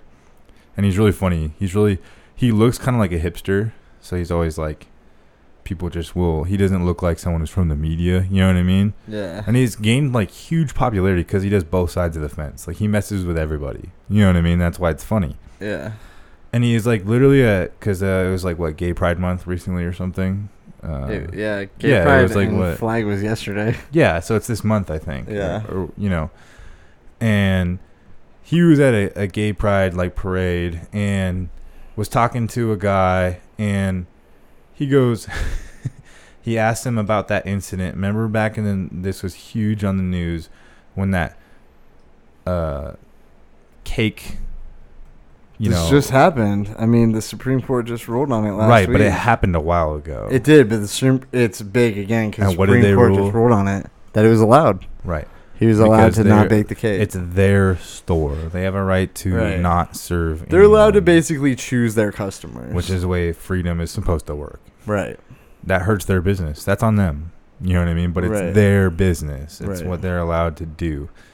And that's what's funny about it. And so he's asking this guy, very flamboyant, wearing like nothing. You know what I mean? And he's like, you know, where do you work? And he's like, oh, I work at Starbucks. And he's like, all right, so what if someone walked in with a Trump t shirt and a Make America Great hat? You know, he's like, would you serve him?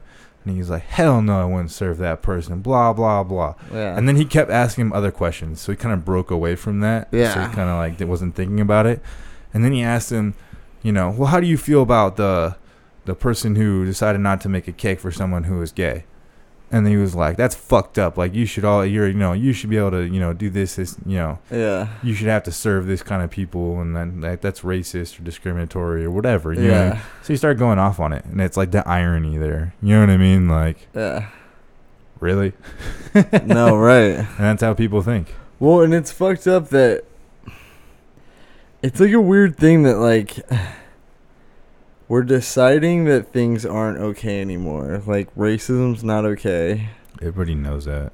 Right. Everybody's known that since like the 80s. Right, right, right. Being insensitive towards gay people is not okay. Right.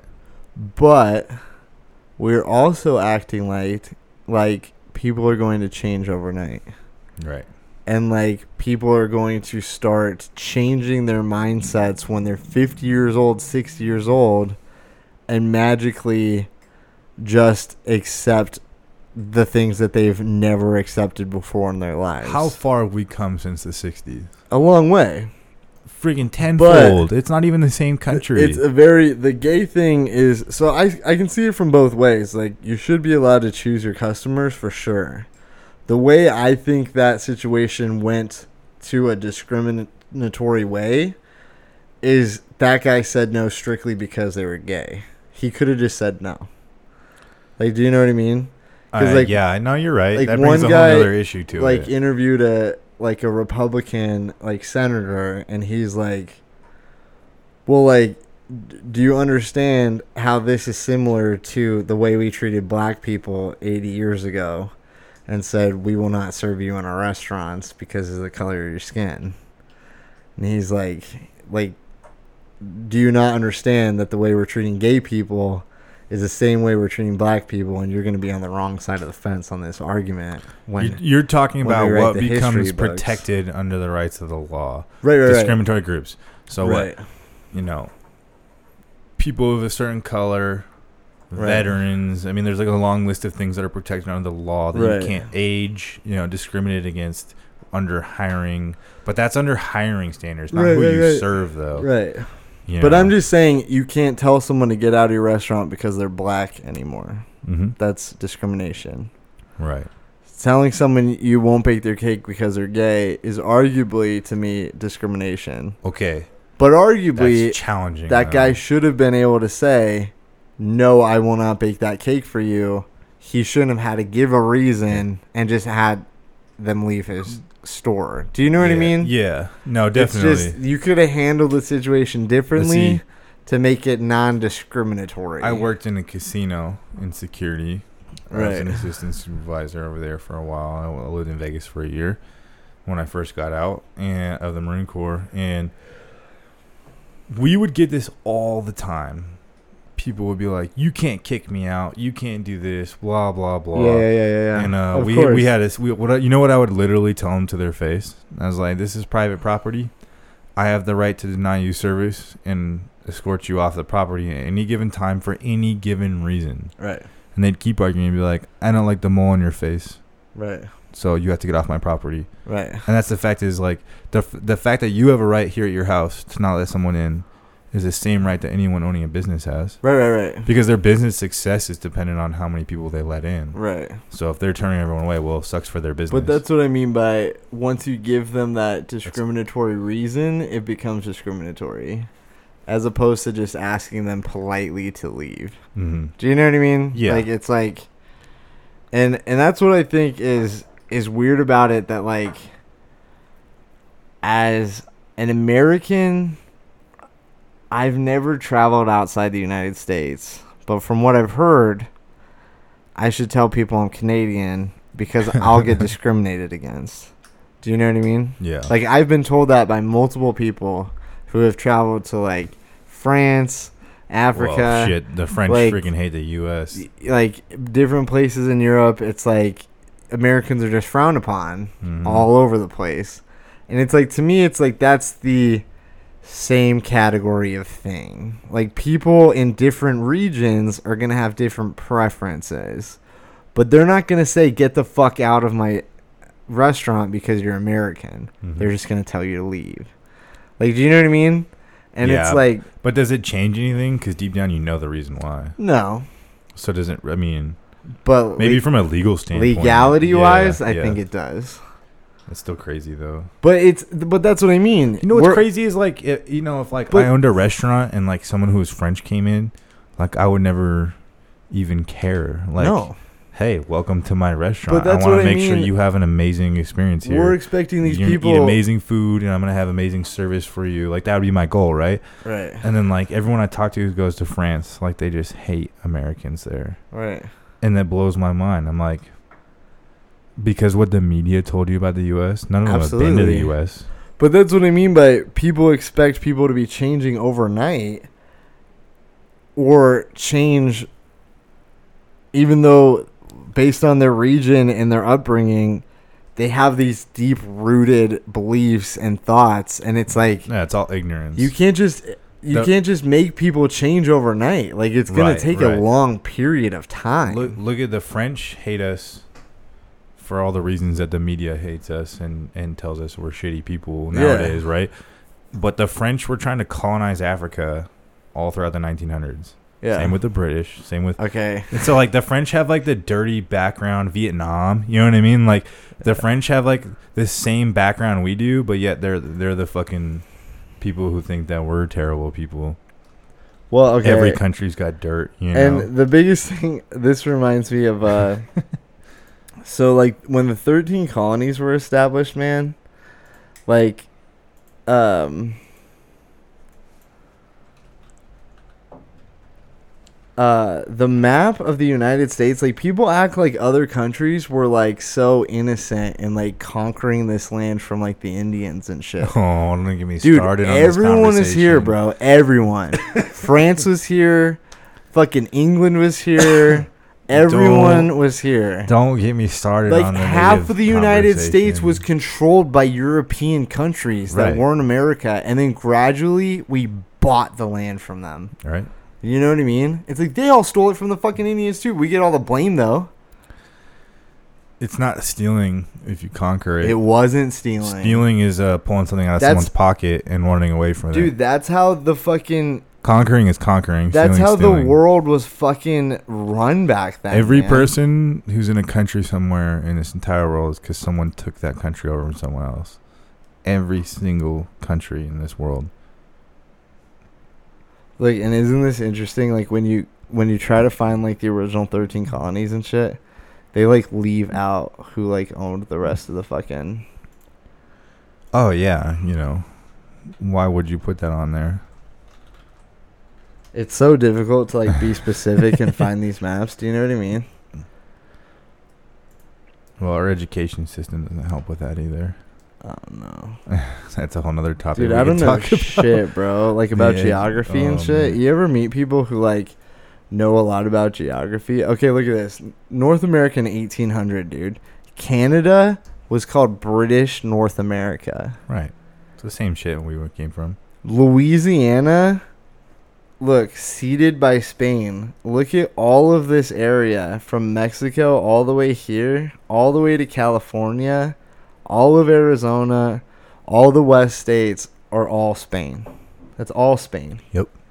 Great Britain owned Washington, parts of Canada, Oregon. That's all Great Britain Mm-hmm. fucking it's like we were not the only ones over here conquering land but then everyone like talks like crazy shit like everything we did here was the most fucked up thing ever Nah, that's a bunch of people who are ignorant. like look at that spain look how big spain was they owned all of texas and florida at one point in time Mm-hmm. It's nuts. Mexico in 1830, and then Mexico owned it. Dude, it's pretty typical. It's a bunch of people talking about what the media told them to talk about. People don't actually look into things. Oh no, for sure. You know what I mean? That's that's what we've been harping on this whole time. It's just ignorant ass people. But it's like some of people's like beliefs, like their deep rooted like knowledge that they know for certain is just wrong. And it's like they've been taught wrong, they've been told wrong. It's just been ingrained in their heads wrong for a thousand fucking years. And it's never gonna change. And it's it's really fucked up. It's really just weird that uh Starts with our education system. yeah, it does start with our education system for sure. Our education system's pretty fucked, man. Like we always we always learn what we want to learn, you know. Um I like met someone recently that uh m- majored in European history. Like I legit met someone who majored in European history. I don't remember who it is. Oh. Uh I do remember who it is. Uh, but I asked them, I was like, Did you learn American European history? And they're like, What? And I was What they like say? and they're like, "What?" And I was like, "You learned American European history." and they're like, they like didn't understand the concept of like you read books that were written by Americans about Europe. Like that's not European history. That's American European history. like that's history how America wants you to know the history of the other countries. Yeah. Like, because you can learn European American history, and it'll be different than American history. Oh yeah. You know, Europe tells their children way different facts about America than we do. Mm-hmm. Like we're not the fucking heroes we're made out to be in our textbooks. Mhm. you know what I mean? That talks about how terrible we are. Yeah. Like, how you gonna go to like, you know, the British and be like, look at their school system. What do they read about us? Because back then we pretty much told Great Britain to fuck off. How do you Yeah. think their history is of us? Yeah. You know what I mean? The Americans slaughtered many of our Yeah, we're ancestors. terrible, Like- and we just had to break away from how amazing Yeah. the fucking British Like, were. do you remember reading our stories as kids? Like, America is so fucking great. Dun, dun, George, dun. yeah, You know, it was like, George Washington road to success, and I'm sure European history is like, we fought hard to take back the land that we that owned, was rightfully and the ours. motherfucking Americans like stole it. And goddamn George Washington, we Yeah. tried to kill him. Like, you know what I mean? Like, yeah, no, for real. It's it's all about how you view it. yeah, it's all perspective, man. Mhm. Everything in life is based on perspective.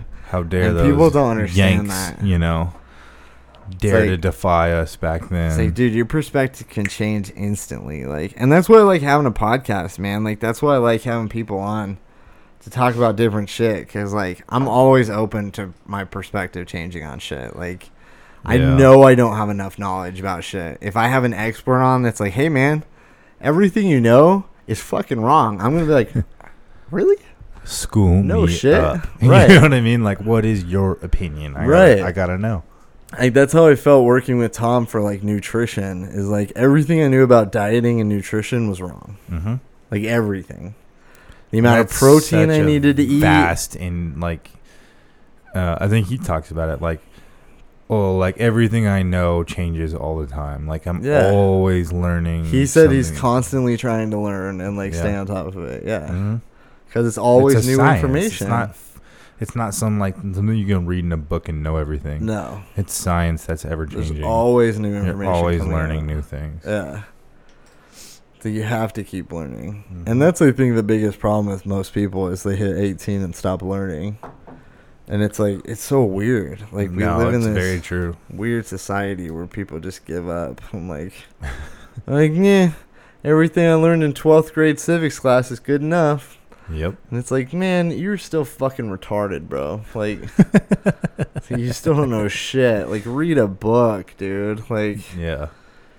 That's a if, if I can encourage, you know, people to do one thing as adults is to read more often. yeah, learn something. You know Dude, what I mean? smart people write shit down for a reason.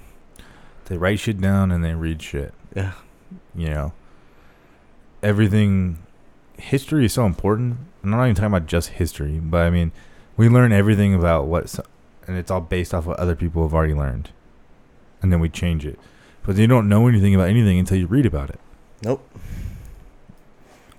How are you gonna know about uh, someone's World War II experience? Yeah, what and that's like my biggest issue with like if you our, didn't read a book our it. entire generation, man, is like no one fucking tries. You know what I mean? And I we talked about this on the last podcast. It's just a lot of people just give up, man. They don't have effort. They don't try. Like I try every day to be better than I was. Do you know what I mean? Simple, like dude. You like go to your nine to five job. You come back. You sit on your couch. You turn on the TV, or you get on your computer. You pull up your phone because you're bored. You know, whatever the first couple articles comes up is what you fucking believe. Yep. That's that's people. That's like the U.S.'s day to day life. It's a more dude, like and people are walking zombies, man. Like people they legitimately are. Like it's really sad. I know a lot of people, man, that it's just like eight to five, go home, smoke some weed or drink, and that's it. That's all they do. They don't do anything. Binge watch TV, have some arguments with their wife that they don't really get along with, have some sex so they get That over it. So depressing. but do you know what I mean? Like, and it's like that's it. Like that's their life. That's eight to five all the time. I want everyone to know, like, I'm not claiming I'm above all that at all times. No, I'm we just all saying do that, like it's obvious that there's a lot of issues but with you gotta strive for more. exactly.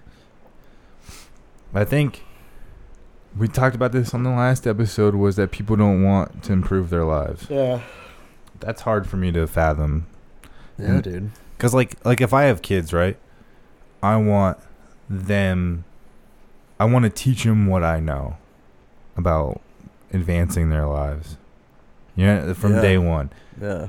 I want you to have better life than I did. How do you do that besides teaching them what you fucked up on when you were younger? No idea. Like, did your parents teach you that shit? Honestly, Not really. my my mom tried. I was a little ignorant, but she didn't go that hard on that kind of stuff. Yeah. Why not? Yeah, I can't. Like, if I could tell my kids in high school about all the fucking dumb shit I did and why I was stupid, yeah. maybe it will, maybe it won't help them. And then as adults, you're expected at 18 to leave and just know everything and figure it out on your own. and just make good decisions. My, I talked about this with my sister. When you're an adult here and you turn 18, that's like, oh, I'm an adult. I'm leaving the house. Like, Yeah. I know everything. Yeah. I'm expected to. Our school system doesn't help you in that manner, that's for sure. No. And most parents don't either. no. You know what I mean? Like, what what what mistakes have you made in adult life that you would have never found out unless someone taught you? Probably the same shit about everybody else. Unless someone taught me. Yeah. Like, what do you mean? Like, let's think here. Um, how to have a credit card and properly improve your credit. Oh, that's fair. Yeah. So like basic life things. You know, did you know anything about credit when you were 18? no. Did you know anything about your credit score when you were 18? Mm-mm. Shit. How important in your life is your credit score? I didn't understand my credit score until probably a couple years ago. To Right. be honest. You didn't know how to improve it. You didn't know how important it was. Fuck You didn't know, like, and to me, that's a failure on the school system, and it's a Yeah. failure on your parents. Your credit score is basically driving everything you're allowed to buy in your life. Like, and part of it's ignorance. I mean, my mom always told me how important my credit score was, but I didn't fathom it because I didn't understand why. no. Why is my credit card credit score important? Oh, look, you want to buy a car? Fuck you. You know what I Yeah. mean? Oh, you have bad know- credit. yeah. Dude, oh, you like- have no credit. Yeah. Oh, you never got a credit card before? You're an good, idiot. Good luck. You know what I mean? I've Like- definitely had conversations with people in college and I'm like, you don't have one credit card? And they're like, no. And I'm like, you need to get one. Like go get a three hundred dollar limit. and they're like, card. why? Why would I get a credit card? And I'm like, I'm not saying use no, it because our parents' generation told us that credit cards are bad. or the evil. They're the not. Devil. They're not. You just No. have to know how to use them well, properly. yeah, you just don't max them out. They didn't know that when they were growing up in the credit card generation. But everyone needs credit because cards it just seemed like free money. credit. And um, like my mom used to tell me that. Yeah. I went into such credit card debt when I was younger that I never had a credit card for years. That's the wrong mentality. yeah. You know what I mean? If you have a credit card and you know how to use it, your credit score can be an 800. Yeah, it's fine. but you I've- have to know how to I've do it. I've tried to explain to people, and I've tried to tell people, I'm like, well, how, like you only have one credit card, and they're like, yeah, I've had it for like four years. I'm like, well, you need to get another one. Yeah. And they're like, More lines of credit. they're like, what? Why would I do that? And I'm like, to build your credit score, man. you have more credit open. Man, I That was means your still credit's I was better, still in the like- last 3 years learning this kind of stuff. Yeah, I'm 26. yeah. You know how sad that is? But a lot of people don't figure this shit out until they're even in their like thirties. like why should it be until I'm 30 I have an amazing You're right. credit Like you should you should learn about it when you're 18. By the time you're 21, you should have a 750 credit in score. my opinion, when everyone turns 18, they should apply for a credit card. Mhm. And the shit my dad taught me is like charge your gas on it for your car because Pay it that's off immediately. because that's an expense you will always have. Let it actually go through onto the card so the payment posts, Mhm. and like five to seven days later, Pay it off. pay it off. They Just like to see you making those payments yeah, off and, and it's like fifty bucks or whatever, and you Mhm. just pay it off, and it's no big deal. But it shows you're paying your card, you're making payments, You never want to be over and 30% you're also using it. of what your limit is. right, And if you do, make a big payment to bring it below that. right. And like that's the kind of shit though. Like, what age did you figure that out? Yeah, that's my point. within That's the my last point. couple years, Right. Like after Like, college. After we've been adults for several, yeah. several. Well, after I fucked up my credit score because I charged Mhm. shit on credit cards in college. right, which is where most people figure that shit out, Yeah. and it bothers me. Our school system to me is a joke. They, they don't teach you anything that actually. Oh, they don't teach you life skills. We we sit in a cookie cutter classroom with a bunch of desks in a row, and expect people for eight hours a day to just focus. Well, and it's like even college in general, man. I mean, people get degrees that are pointless. Like, I mean, the majority of people will tell you, like, I'll tell you, 90 percent of jobs is just on the job training. What? It's the ice cream truck again. Oh, it is. a fucking rape van. it is a van. Do you see that thing out there? Yeah, no, it's a creepy ass van. Um, what the fuck was I saying? oh, we're talking about fucking high schools and shit. School system. Oh, uh, college. Like you get a degree, and like no one yeah, tells yeah, you that like degrees. you need job experience. But like to have job experience, you needed to work during college. Like graduating is too late. Yep. And then, but it's like you need job experience, but the job experience you had doesn't really fucking matter. All they care about are that it shows you have experience. Because Yep. once you start, they're gonna teach you how to do the fucking job. No one's gonna like hire you based on the skills you have, and day one you're gonna sit at the desk and know how to do your job. right. That doesn't exist. Unless, Unless it's you're a- like a boss at interviewing. well, or unless it's the type of job where it's like you got you got hired to be a graphic designer and you just get emailed graphic design projects and you do that all day. Mhm. Shit like that. Sure, some jobs exist for sure. You could be a gardener and someone doesn't have to teach you how to garden in because because you got hired to do that. if you're applying for a gardener position, you automatically assume that like you know something about gardening. right. Otherwise, Ninety percent of jobs in the workforce, it's all on the job training. Like you're a CEO. every company is you get- different, even if it's in the same line like of work. how much did you get trained like for your fucking job you know did you have eight weeks of training or some shit they weren't like hey chad welcome to your first day go go run some uh Here's all your work. yeah, Have fun with it. go go do some checks by yourself have fun buddy Yeah, yeah. No, for real. go get this prisoner out of this cell by yourself with no training Yeah, yeah. see how it goes Yep. like no dude that's not how life works Here's your uniform. Know how to wear But it. But for life in general, turning 18, there's no training. There's no none. training. There's absolutely none. Trigonometry doesn't Oh relate. yeah, I like geometry and trig and Chemistry, calculus and chemistry and Anatomy that you were super stressed about. I bet that'll help you when you're 18. Those mandatory Spanish classes you and had you to know what's in high school. you know what's so stupid, in my opinion, and, and given I only did like a year of college, so don't, don't don't act like I'm some expert on college, but this is just what I know. I have all you, all my friends, you who went to college. I know enough about it to think I have like somewhat of an opinion on it. Is that what? Do, what did you learn in college that actually has to do with what your degree was? Nothing. Fucking nothing. Everybody tells me that. Nothing. Nothing. How much? You know, like I was trying to I like. got a degree in film, bro. I realized very early on I would not be qualified to make films once I graduated. hmm I'm not qualified for film jobs. I don't have experience. I don't have the technical knowledge. hmm Nothing. I have nothing on my resume that says I should be hired to do a job on a film set. I went. Nothing. I was trying to go into law enforcement or something along those lines when I got out of the Marine Corps, right? Yeah. And so I was like, oh, I'm going to get my associates while I have the GI Bill. This is a good time to do it. Yeah. So I started going to school and I went for criminal justice. I didn't want to do that for a four year. I just wanted that just for my resume as like a two year, right? Yeah.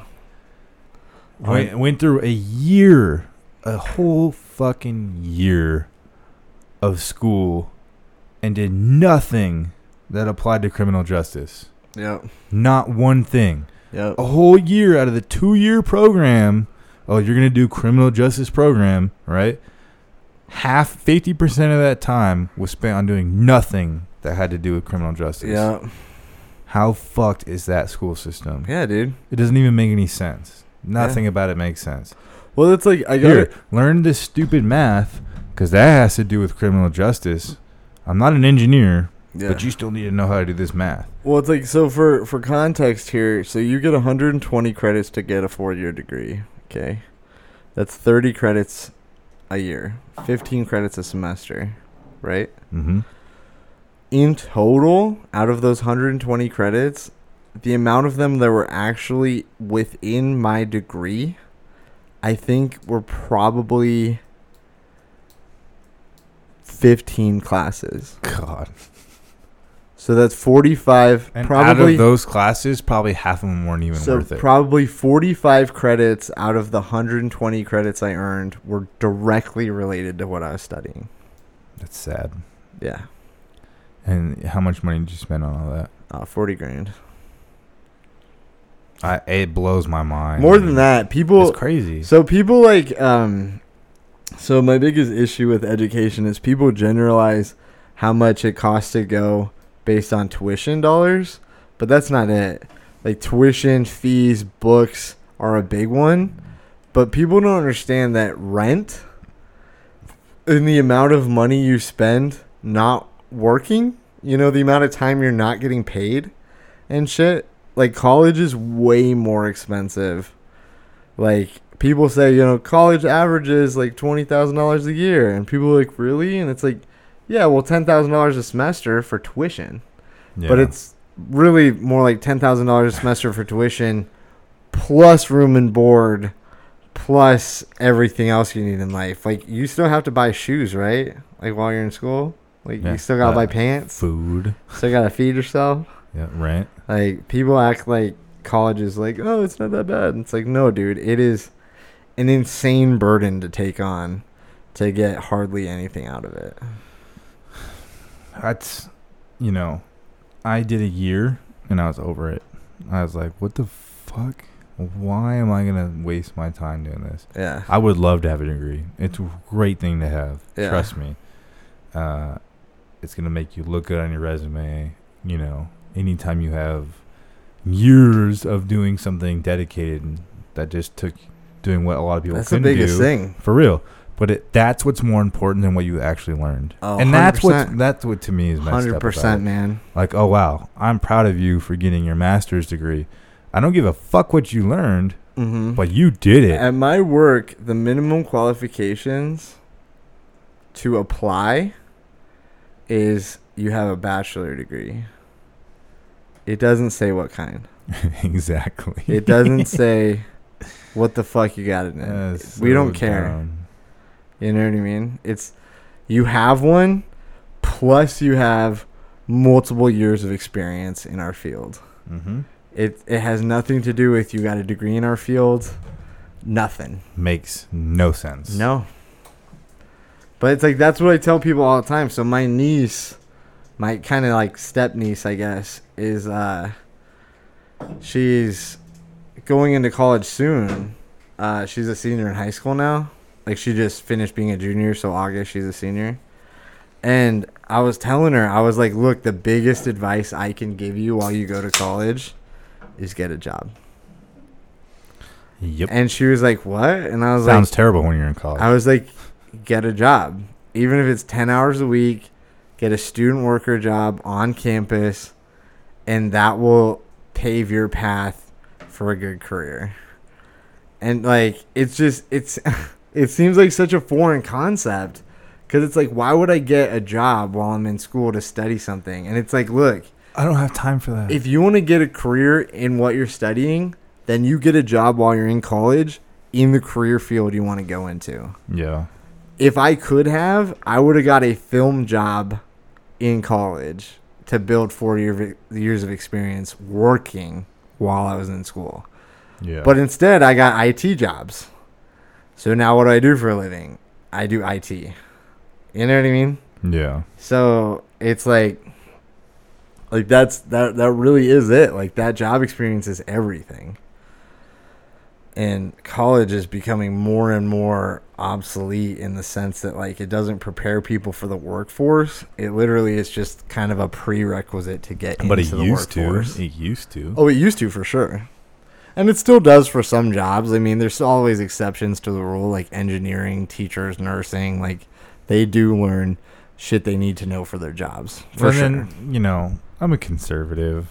So if you want to talk about colleges, everybody knows 90% of colleges are just pushing liberal opinions on things, not necessarily facts.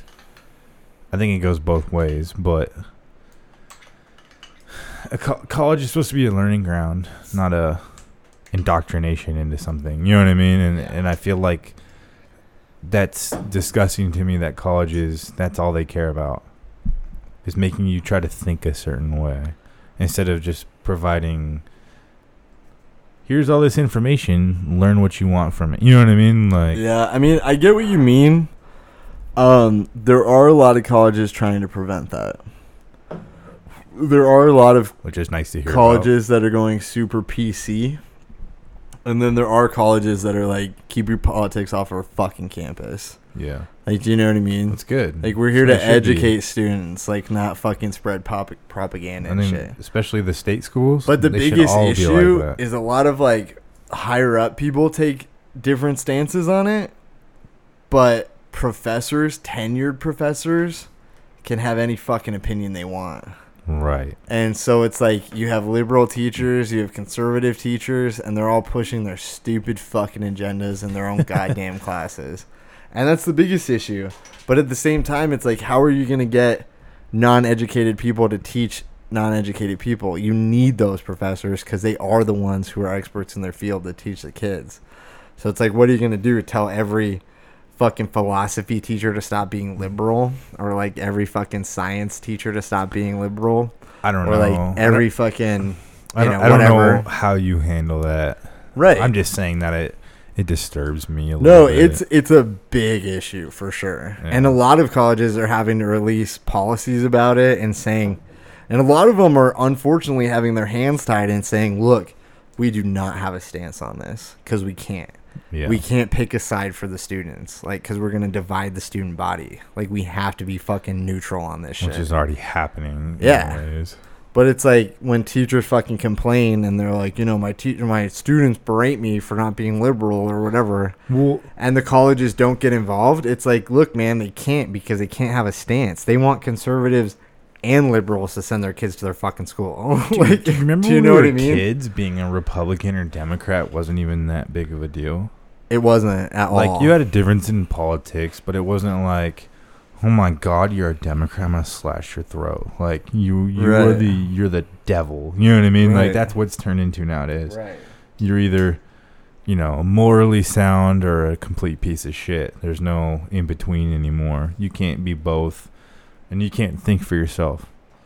You don't automatically think just because the party thinks this way that every Democrat thinks this way. You know what I mean? Like there's no uh, middle ground. It's all extreme. Well, it's like, and that I think that is just because of social media. Like hmm people, people, it's like um, it's like those golden things that you weren't allowed to talk at at the dinner t- about at the dinner table. You know, it's like you don't talk about Yeah. politics, religion, and what's the other one? Politics, religion, and there's like a third one you don't talk about at the dinner table. I don't know. It was like the big two. I can't think of it. But um um but it's like that that was like when I grew up that was like a thing. Like you don't talk about politics at the dinner table. Like when we go to grandpa's house no one talks about politics. like do you know what I mean? Yeah. And cuz it was like it was almost like everyone's entitled to their and, opinion. and money. Yeah, okay. Yeah. I It- that's what it says It's on like here. everyone's entitled to their opinion, but you don't have to express it all the time. Like you express it at the voting booth. yeah. Like, right? That's but how you now make, that's how, that's what your opinion is. but You now it's vote. like your personality and everything you do in life has to be governed by your political beliefs for some fucking reason. Well, you know what's crazy is that people buy into that because honestly, if you look at me, and, I, and I'll just throw this out because this is more personal than it is like a podcast thing. But if you look at anyone that I've dated over the last couple years, whether it be for a couple months or a couple years, they've all been like the complete opposite of me. Yeah. And I'm not saying like, oh, they're hardcore liberals. I'm just saying that they think uh, a lot of them have been have feminist qualities. Uh, they believe in that kind of movement.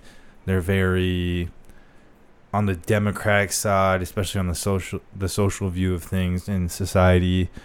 And uh, after having dated a lot of them, a lot of their opinions changed after dating me, and I think that was more that they listened to both sides of things and realized that there was faults on both sides. And that's kind of how i try to view things at least.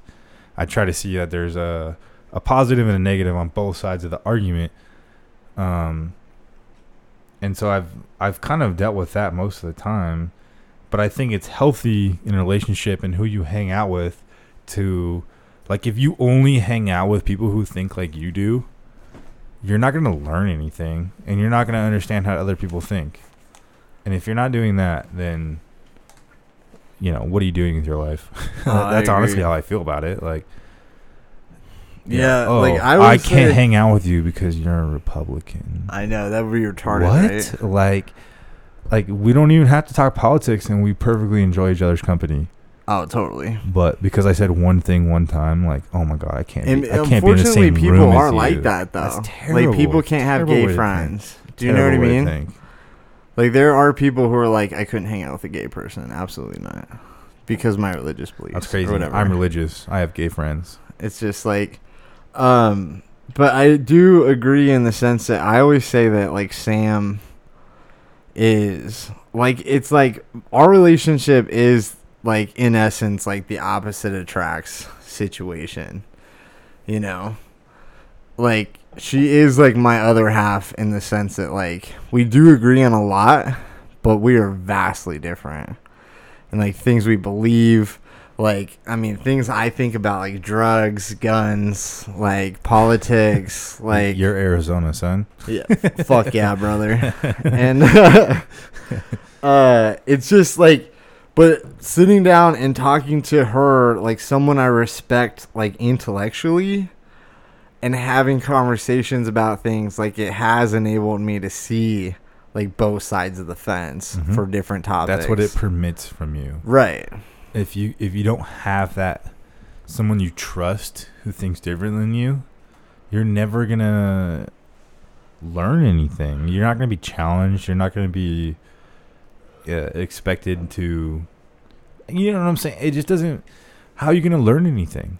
Well, exactly. The whole point of learning is to challenge yourself. And that's why like I listen to podcasts and I listen to different people. Like I listen to Joe Rogan because he has a lot of different guests on.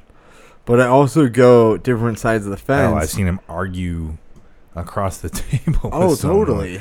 But I know? I agree with like I'll watch Ben Shapiro's podcast Mhm. and I'll also listen to like Bill Maher's podcast. Right. And they're vastly different You have to- I always loved all the debates, especially with Ben Shapiro. Yeah. It's funny and entertaining. Yeah. But it's like I like hearing what a Republican thinks on different issues cuz a lot of the times I'm like and he's like a hardcore conservative. Well, what's funny with you is I've always viewed you as a Republican at heart who has social views that are Democratic. That's what your social views are. That like, could be fair. like, you, which to me is on, honestly more libertarian. Yeah, I'm definitely But I think most of our there. generation, if they were to like fill out a survey on what they would be politically, most people would be libertarian. Yeah, absolutely. Just that party's shit, so nobody wants to join. It. Right. you know what I mean? But Most of our generation's certainly in the middle. For sure. But yeah, like I like just staying informed on both sides of the fence. Like I can see both sides of abortion. I have my opinion, uh, I think that is the number one worst topic. but I have my right now. opinion that like I'm pro life if I'm going to pick one in that argument. You know what I Mhm. mean? But I can totally see both sides of the fence. I get Yeah. it. I get it. But if I have to choose a team, I will. Yeah. Do you know what I mean? Like Well, that's why I've always liked you. You don't care whether side of the fence it's on. You pick your opinion based off what you feel. Oh yeah. And I feel like I'm the same way, for the most part, at least. Yeah. And uh, a lot of people aren't. It Oh, just, totally. I'm a Democrat. And Yeah. So that's how I think on every single issue. I I disagree with Democrats on so Dude, much, so but dumb, I I so vote dumb. Democrat most of the time. But I disagree with them on so much. I mean, Mhm. like, like I love guns. And that's what's shitty about the two party system. It is, It- but it's like weird that like, it's weird that like you're not allowed to have like your different opinion. Like, like I disagree with my best friends on a lot of topics, and I don't care. But I post something on Facebook, and I divide my friends list in half. Yep. Do you know what I mean? I stopped making posts on Facebook. And it's just weird. Like it's just bizarre that it's like it's like guys, like I just I just shared the thing. yeah. but, like- but then like dude, like I've legitimately deleted people's comments on my shit because they just start arguing. And I'm like, "Whoa." No, Like it relates to everything. Hell, you can talk about like stupid shit like Tinder or like Bumble, right? I'll come across like a profile, and it'll be MAGA. If you're not a Trump supporter, don't swipe right. It, any form of social media, you know what I mean? dude, And- I, and- so I haven't been on Yo, that. why are lot- you so limiting your horizon like Uh, that? I didn't know it had spread to Tinder, bro. Oh, it's decimated Tinder. Oh, no, I'm oh, just kidding. I'm just being ridiculous. Oh. But that's out there. There That's are profiles crazy. like that. So people are literally so indoctrinated into how they think or how they were raised that they're so scared of what other people's opinions are, they're afraid to go out and meet them. It's terrible. I don't. What are we doing with society if that's what we're? See, that's what I don't understand, man. Like, I don't care. Like, if Sam was Republican, I don't care. If she's Democrat, I don't care. I would care when it got down to something that like affected like our family. Right. You know, But us directly. The greatest way to build a family is to have two sides of the fence teaching people stuff. dude. Yeah, and I mean, like, why would I I'm just see? That's like Diversity is the best thing you can have. So like my parents um when I like decided I didn't believe in God when I was just a little kid. Like a little kid, like I was 8 or 7. You would be a little kid trying to decide big picture shit like that. like what? Who at like seven years old is like, yeah, I don't believe in God, Dude, because like you're still at the age where like your parents teach you everything. oh my god, I never who does that? I never thought it was abnormal Who until does now. that? I never thought it was abnormal I like now. 14, 15, 16, like coming up with shit like that. I never thought it was Oh, abnormal it's until now. completely abnormal. I have always been thinking about big picture shit, man. I guess. Like, so I just one day like asked my dad. I remember asking him in like second grade or third grade. I'm just like, why don't we go to church? You know, Mhm. and he was like, so many people go to church. Like, why don't we? And he's just like, well, me and your mom, you know, uh, you know, we don't go to church. And if you want to go to church, like, you're we support you in that. But like you know, we'll let you you know decide. Now imagine if your parents were were just straight up, no, you're not allowed to go to church. no, right? It would have been different. Right? It, you, you wouldn't even been able to allow to make yourself your own decision. But and then that's the thing is like I might have then believed in God because I might have decided to go to church and you know what I mean, defied my parents in that way. But my parents were always like the people who were like, you de- you decide, like you you tell me what you think, Mhm. you know, and like so like I remember my dad was like, he's like, well, what do you think? Like, do you want to go to church? And I was like, no. And he's like, okay, well, you don't have to go. like, he's like, okay, like, why are we having this conversation? yeah. Probably, you know. And I was just like, no, I just, I don't really believe in that, you know. I was like, I remember like having this conversation with him, and he's like, yeah, I don't believe in that either. Like, that's why we don't go. Mhm. And it was the first time I had like a genuine like conversation with my dad. It's weird that I'm saying it was like when I was eight or nine or whatever. but like I remember going to school and like having this like conversation uh, in class because we were talking about like monkeys. this girl and I still remember the girl who said it. I won't call her out on the podcast. But she was like, "Why are we learning about monkeys turning into people if like God created us all?" And the teacher was like, "Well, some people don't believe in At that instant, everyone's heads exploded. right." Well, and like Everyone's opinions started firing. all the little right. kids in second Yeah, grade, Yeah. and the teacher was like, "Well, you know, some people don't believe in that God created us all, and this is like what we're." Well, that age, you either think this way or that. Well, and as an elementary school teacher, you probably don't get that question every year, and you're probably not totally prepared for the one kid that's like, "What about yeah, Jesus?" Feel like if I was an elementary school teacher, I would totally love that conversation. but that was the kid that was like going to element or Sunday school every day, ingrained in Jesus, right. and they were like, "Well, I learned in Sunday school that like God created us, we didn't come from monkeys." You know what I Mhm. mean? Yeah. And then I just remember being like, well, yeah, I don't believe in God. Like, it's like a little kid. And like, it started this whole like conversation in the classroom of like evolution versus creation. And it was like this weirdest thing that like, it's like weird being kids having the fucking creation conversation. Yep. Why did I Especially- get on that? Especially at that age. Why did I get on that fucking story? 'Cause we were joking about you making a decision at like eight years old about religion, oh. as if like you had the experience in life to make a decision like that. I've never believed in God ever since, man. I swear. It's crazy. Yeah, That's so funny. That's funny I was because I, ahead I was time, brother. different. Your your parents weren't into that. My parents, both sides are were, are religious, Yeah. and I was never at a young age. We went to church every week. Yeah.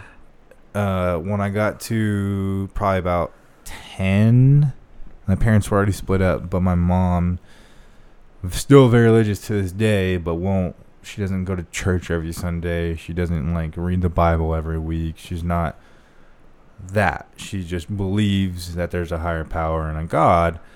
And I took that away from that. I went to church when I was young because my mom did every week. Yeah. And then when she stopped, of course, I stopped because I was only went when she went, Yeah. and I formulated all my opinions based off of that. Yeah. My opinions on religion are not what generally religion will teach you, Yeah. But it's taken me 26 years to this day to formulate the opinions I have. Right. It's ever changing in my, you know, how I view it at least. Yeah. So I don't think it's as simple as I believe in God or I don't. I don't anymore either. I think there's so much more to it.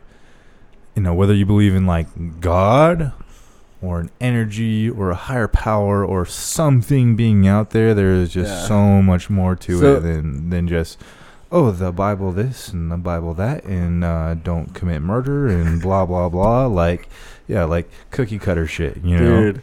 So like I used to believe uh so I used to like call myself an myself an atheist. Um Oh, I remember. and then as I got older, I just turned more towards I'm an agnostic because like just the difference is like An atheist is hardcore no God. Yeah. Agnostic is more no God, but it's possible. Mm-hmm. And so as I got older, I was always like, "Mm, yeah, it's possible. like, you know what I mean? Like, Yeah. Cause I'm like, no, I don't believe in like one God. Like the the the idea that the idea that like someone just created all this and there's some big celestial being out there that like See, I is think spinning their fingers. no. like, I, I think you're crazy for thinking that. It's not a person.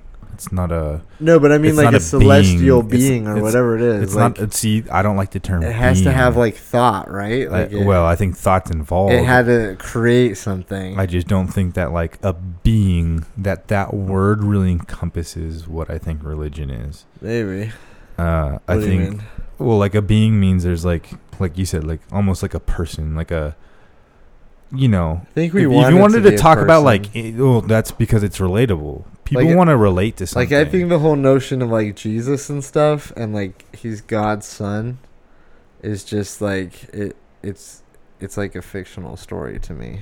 yeah, I can see The that. idea of having a god though, I can work with. Yeah, You know what I mean? Cuz to me, the image of uh, you know, God in a human form is a joke.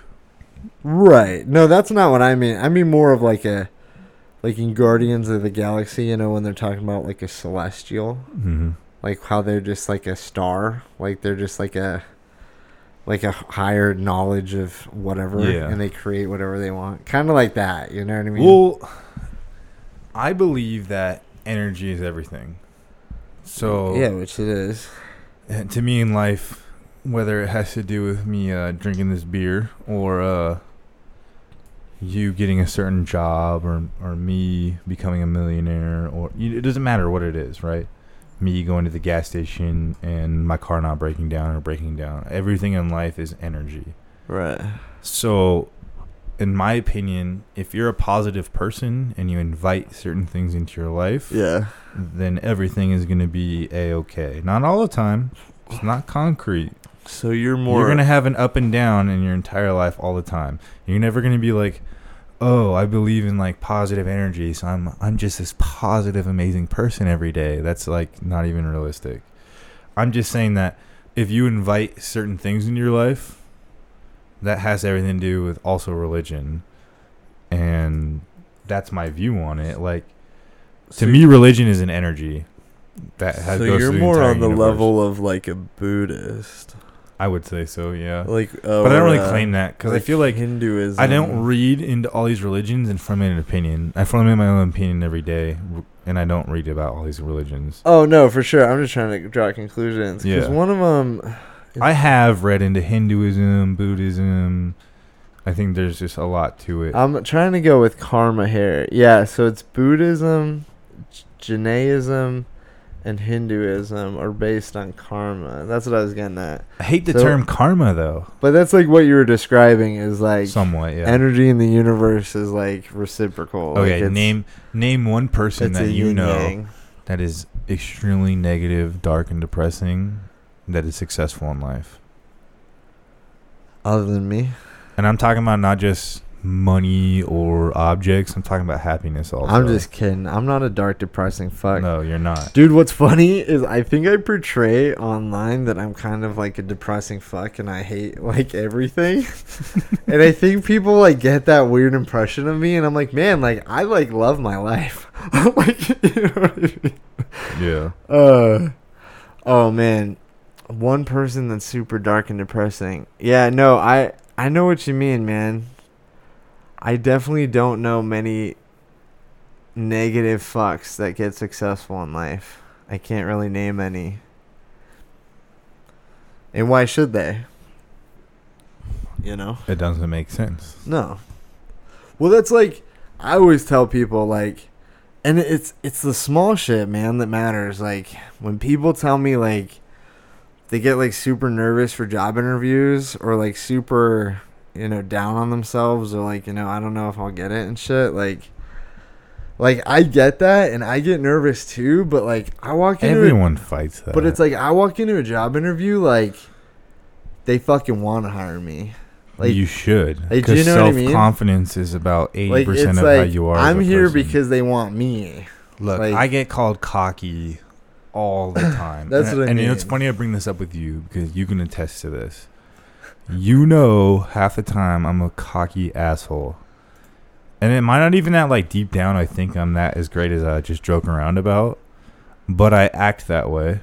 Right. Look, you were I used to come into your house every weekend when I was at the corrections academy, which for me was a joke.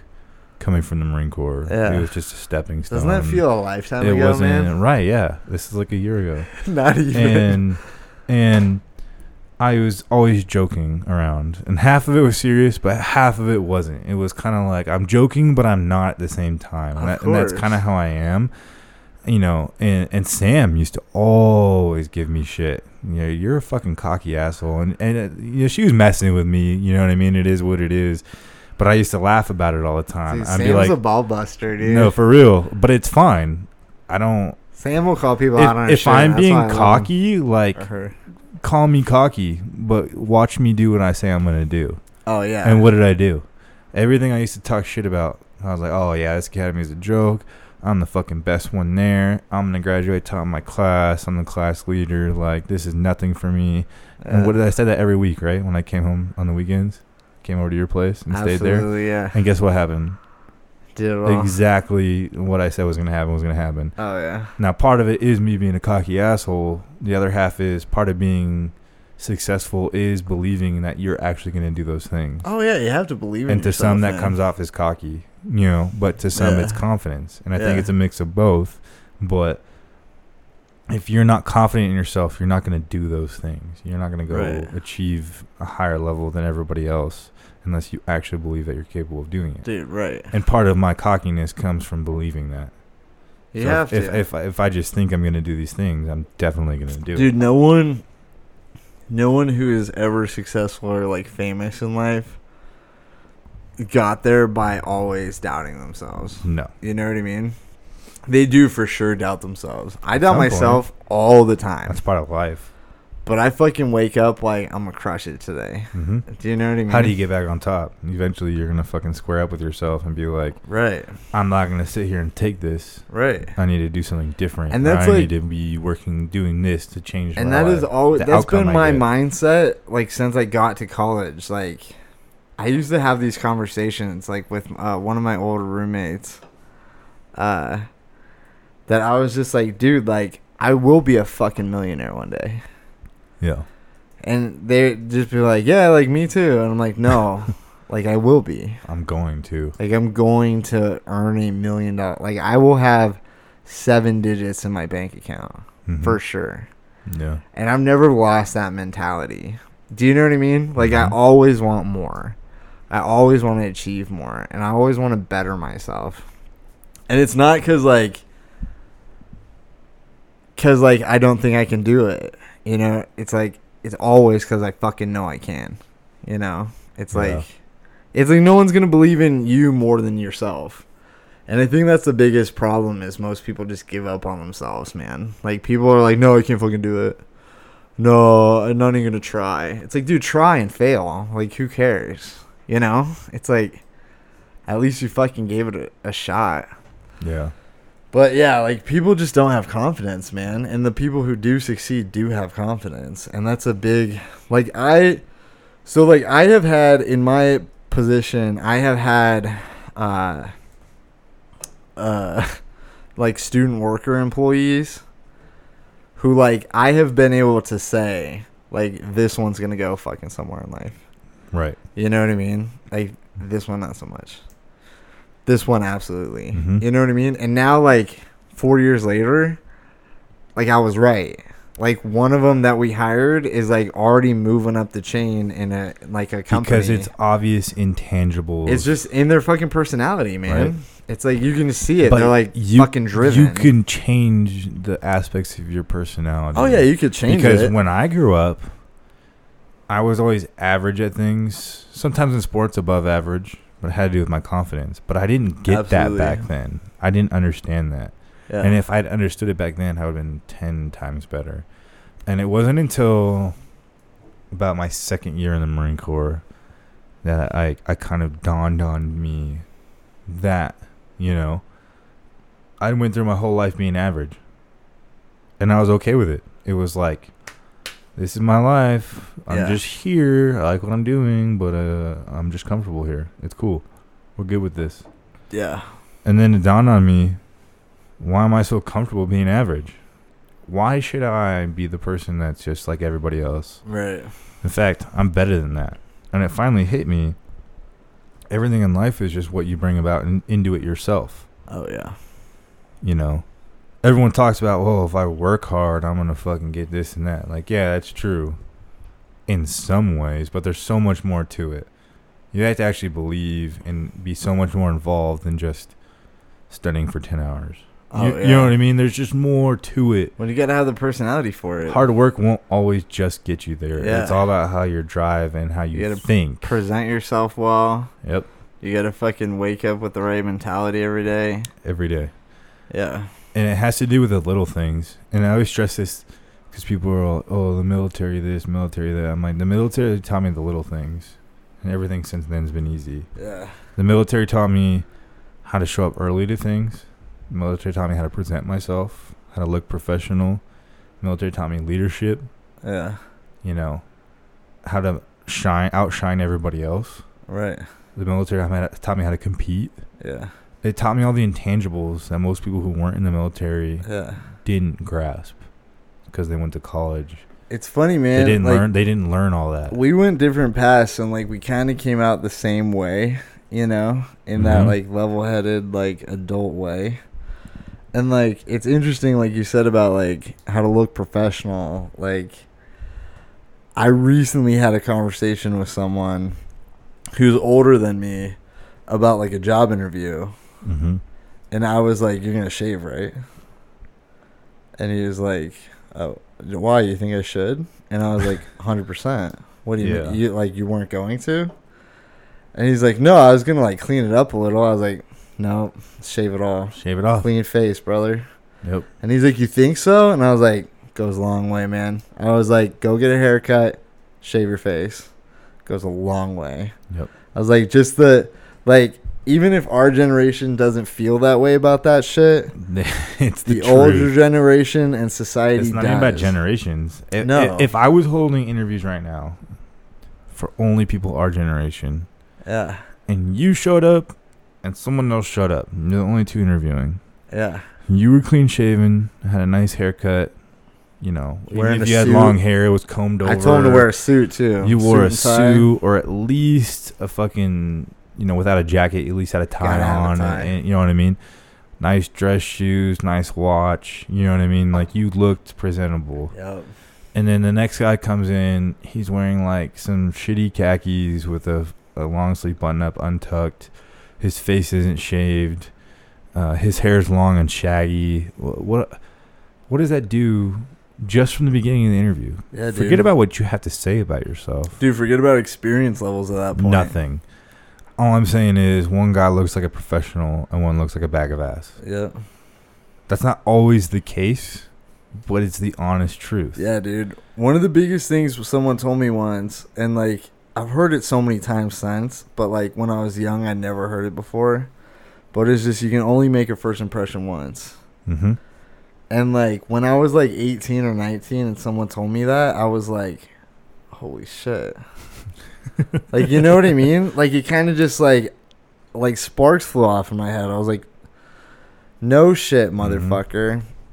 And then like I've heard cool other advice since then. Like people are like, you know, like people always remember you for like you know, the last things you did, Mm-hmm. not the first things you did. Right. Like- it's, it's not about what you're doing Like finish this job strong. It's about what you're doing today. Yeah. You could have been the number one category yesterday, but today you're the worst. Yeah. And that's what people are going to remember you as. Like, don't if you quit a job, don't just fuck off the last week. Like, finish strong because people will remember that. Versus if your last week is terrible, people will remember that. Do you know what I mean? Yeah.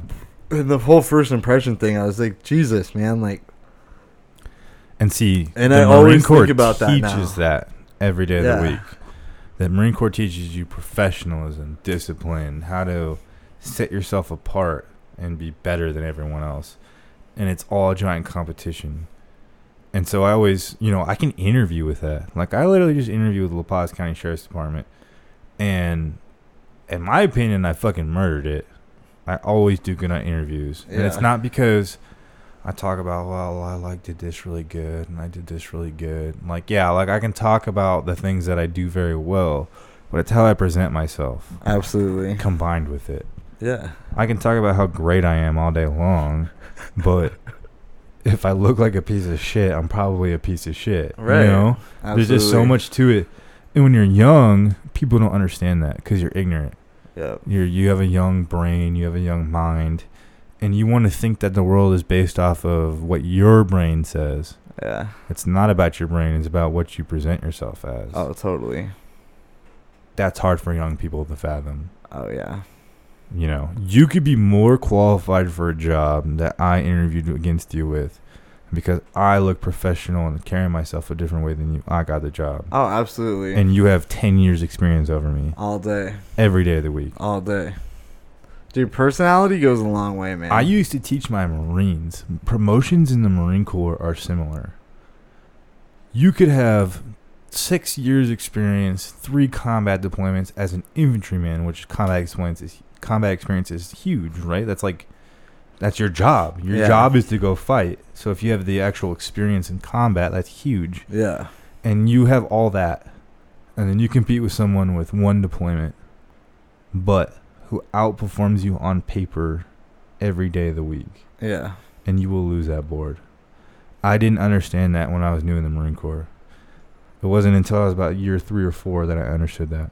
Yeah. And then in my last two years, my group of Marines that I mentored and taught as a squad leader all understood that. Yeah. My squad leader and team leaders didn't teach that, Yeah. and it failed me for three or four years. Yeah. That sucked. I was way behind the curve because no one taught me that. Right. it wasn't one of my Marines. In fact, in my platoon, we had two Marines competing for a promotion to corporal after my third deployment. Yeah. Right. One of them w- was in a different squad, and one of them was in my squad, who I had brought up. Now, if I had to pick out of the two, knowing them for two years, who I wanted to get promoted, it would have been the guy in the other squad, just based off of knowing them, right? Like I would have rather him got promoted. You know who got promoted? My guy, Yeah. because I taught him how to get promoted. I Yeah. taught him not only all the shit he's supposed to know to get promoted, I taught him how to get promoted. Yeah. That's what's lacking. You know what I mean? Yeah. You have to know how That's to put yourself man. in the right spot to That's get where you want to be in life. And see, like I've had similar experiences, like in my career path. Like I have had those like mentor people. Like I literally had someone take me aside one day after I had an interview uh, that they were like on the panel on, and they like took me in their office and they're like, "Hey, this is how you fucked up yesterday." hmm Like they didn't say it like that, but like that was what we had like a 30 minute conversation about it and they just like broke it down like everything I did wrong. Granted they told me a couple things I did right. They told me everything I did wrong. hmm You know what I mean? And like they knew I didn't I wasn't in there to hear the things I did right. They Yeah. wanted to like use the time so I benefited. Like I got the job anyway, but like the shit they told me about the interview, I was like, Jesus. like you know what I mean? And I used it forever. And like people have always told me like I had someone teach me how to write a resume properly. Like, you know? And they were just like, "Look, like I read over your resume and it's fucked." Like Yeah, like because there's a way to do things and there's a way to not do things. yeah. You even look at sites like Indeed.com or like all these sites that you can post a resume on, and then there's all these people recruiting for their Yeah. jobs, whatever company they represent. Anyone who knows anything about those websites knows that you could not. Who gives a fuck what's in your resume? If if you have certain keywords, certain things here and there, you'll produce amount like ten a thousand percent more interest in your resume because it's on the internet and all they're looking Mhm. at is keywords. And when you find those, then they're all, psh, psh, you know, that's what matches up. you have to do research. You have to look into these things. You have to talk to people who have already been there, done that. You have to go out of your way to make yourself hireable Yeah. To anyone and everything out there that you want to do. Yeah. And that's I try to teach that to people. Make yourself if you get promoted today in your job, what are you doing tomorrow to make the next promotion? Right. Are you really settling for where you're at? Right. Because, and this is again, I hate to harp on the this is what I learned in the Marine Corps bullshit, but you know, what I mean? like I really learned a lot of inta- intangibles there. Yeah. If I'm a, you know, a nothing in the Marine Corps infantry, Yeah. I'm not a team leader, I'm not a squad leader, I'm just one of the guys. Yeah. You're always taught to learn the rank of two people above you Yeah. at any given time. So if your team leader gets shot through the face, you can take over that team and know everything he knew. Yeah. That's what you're taught. And on top of it, if your squad leader gets shot, you're taught to learn everything that he knows. Yeah. And that's how we teach people. You always know the job of two people above you, Right. even though that they might be better at it than you. You still know how to do it when the time comes, Right. because that's the nature of the beast. So everything I've ever done since I got out of the Marine Corps was based on, wow, I got this promotion. Hell yeah, I worked my ass off. Now what am I doing to get to the next promotion? Fuck What- yeah. you know what I mean? Like, and if you're not thinking that way every day at the job you have, you are never gonna be happy Yeah. in life and what you're doing. And Yeah. You should always be striving to be better than where you're at. Dude, that's how I've always approached my job. And we're in very different career fields, but the same thing applies. it applies. everywhere in life. Like I, I it tell doesn't even people, matter about jobs. It's anywhere in life. I tell people all the time, I do not do what I want for a living, but I'm Mhm. really fucking good at it. right. But I want to make more money doing it. hmm So like, I just got a new job. I'm already eyeballing that bigger paycheck. Exactly. You know what I mean? You always should. I started a new job four weeks ago. I'm already like, all right, when am I getting to that next fucking ten thousand dollar level? hmm When am I getting to six figures? You know what I mean? Like, I'm already like, what do I got to do? And I'm already taking steps to do that. You know what I mean? And it's like, it doesn't have to be super difficult. It doesn't have to be super, uh, you know, taxing. But it's like it needs to be on your mind. But unfortunately, a lot of people don't care, man. No. A lot of people just do settle. Talk about this last time. Most people are stupid. They just settle. Yeah, but a lot it of people sounds just mean. settle. I, I'm just saying that they're just settled where they're at. But yeah, I mean, people are complacent. Like they don't want better. They don't want more. Like they don't want to be leaders. Yeah, I think that's no, they don't. But I, it blows my mind. Uh, before it didn't matter what I did as a job or as a kid, I always wanted to be the best at everything I did. So I've always Right. kept that. You know, I was ten years old. I wanted to be the best at the sport I was playing. I wanted to be this. I wanted to be that. I think everyone as kids had that want Right. to whatever they were into. Right. You know, if if you were into art, you wanted to be the best around. Yeah. You know, in your age group or whatever you were looking at. I want to be that good. You know, what happened in the people's adult lives that caused them to not want that anymore? Right. Just be comfortable where they're at. I don't know. Regular life. I don't understand that whatsoever. Me neither. There's, no, you know, the only argument I can fathom is that oh, I have a wife and kids, and that's my life now, and I'm perfectly comfortable. I don't think that's a good excuse. I don't think it is either, but at least I can understand that excuse. Yeah. Others, I don't think. Like, what's wrong with you? Yeah, why? Why are you so comfortable where you're at in life when you could have so much more Right. and be so much happier? I don't know. I don't know. I think that's. I'll a never fathom that. Good, I think that's a good place to wrap it up. Yeah, I think we've been going for a while now. Dude, two hours and forty five minutes, bro. Dude, we're killing it like last time. Fucking a. it's time to order some sandwiches and fucking eat. for real. Uh, all right, man. Thanks for being here. Hey, I appreciate it. Thanks for I having me. I can't wait to do another one. yeah, I hope you come back next weekend with Dan. Yeah, That'll definitely. be a blast, Dude, that'll dude. be off the chain. That'll be so fun. Dan always makes me laugh. Dude, he's a character, dude. I haven't seen him in a while, too. Yeah. Oh, No, I'm down. him. I'll be here next next weekend. All right, man. let's do it. All right, everyone. Thanks for listening. Uh, please subscribe on uh, iTunes, Spotify, Google Play, uh, YouTube, Millennial in Arizona Podcast. Hit me up on Twitter at MIAZ Podcast. Thanks again for being here, Chad. Peace. And we'll see you next time, fuckers. Peace.